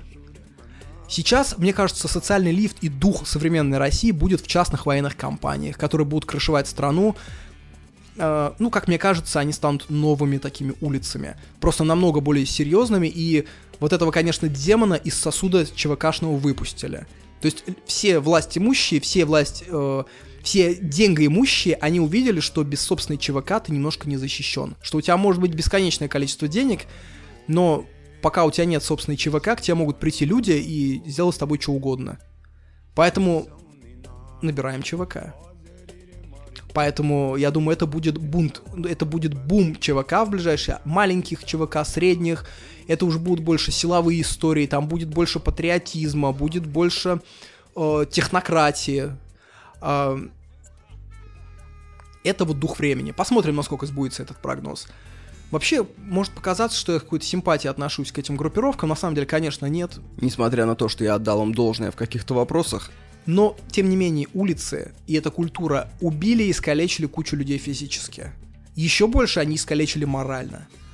А еще они убили молодежную культуру в городах. То есть, прям деятели разных там клубов, э, движений, они рассказывали, что как только ты что-то делаешь мероприятие, а то приходят группировщики на следующий день и устраивают хайвай. Все. Ты не можешь ничего делать. Молодежь боится самовыражаться, потому что все делается на улице. Вот эта военизированная структура, она выжила всю молодежную культуру в э, таких городах, как Казань, как Чебоксары, как Ульяновск. И в этом плане, конечно, это явление должно уйти в прошлое. Но что придет на смену ему? Посмотрим. Друзья, подкаст кончился. Может быть, опять рекордный или нет, но юбилейный точно. Встретимся в конце февраля, в 30-х числах февраля, где-то в 31-х. И будет следующий подкаст, 36-й, юбилейный. Теперь вы точно знаете, с улицы ли вы или при улице. И точно понимаете, какого размера у вас по ГЭП. Моя миссия выполнена. Мавик может улетать.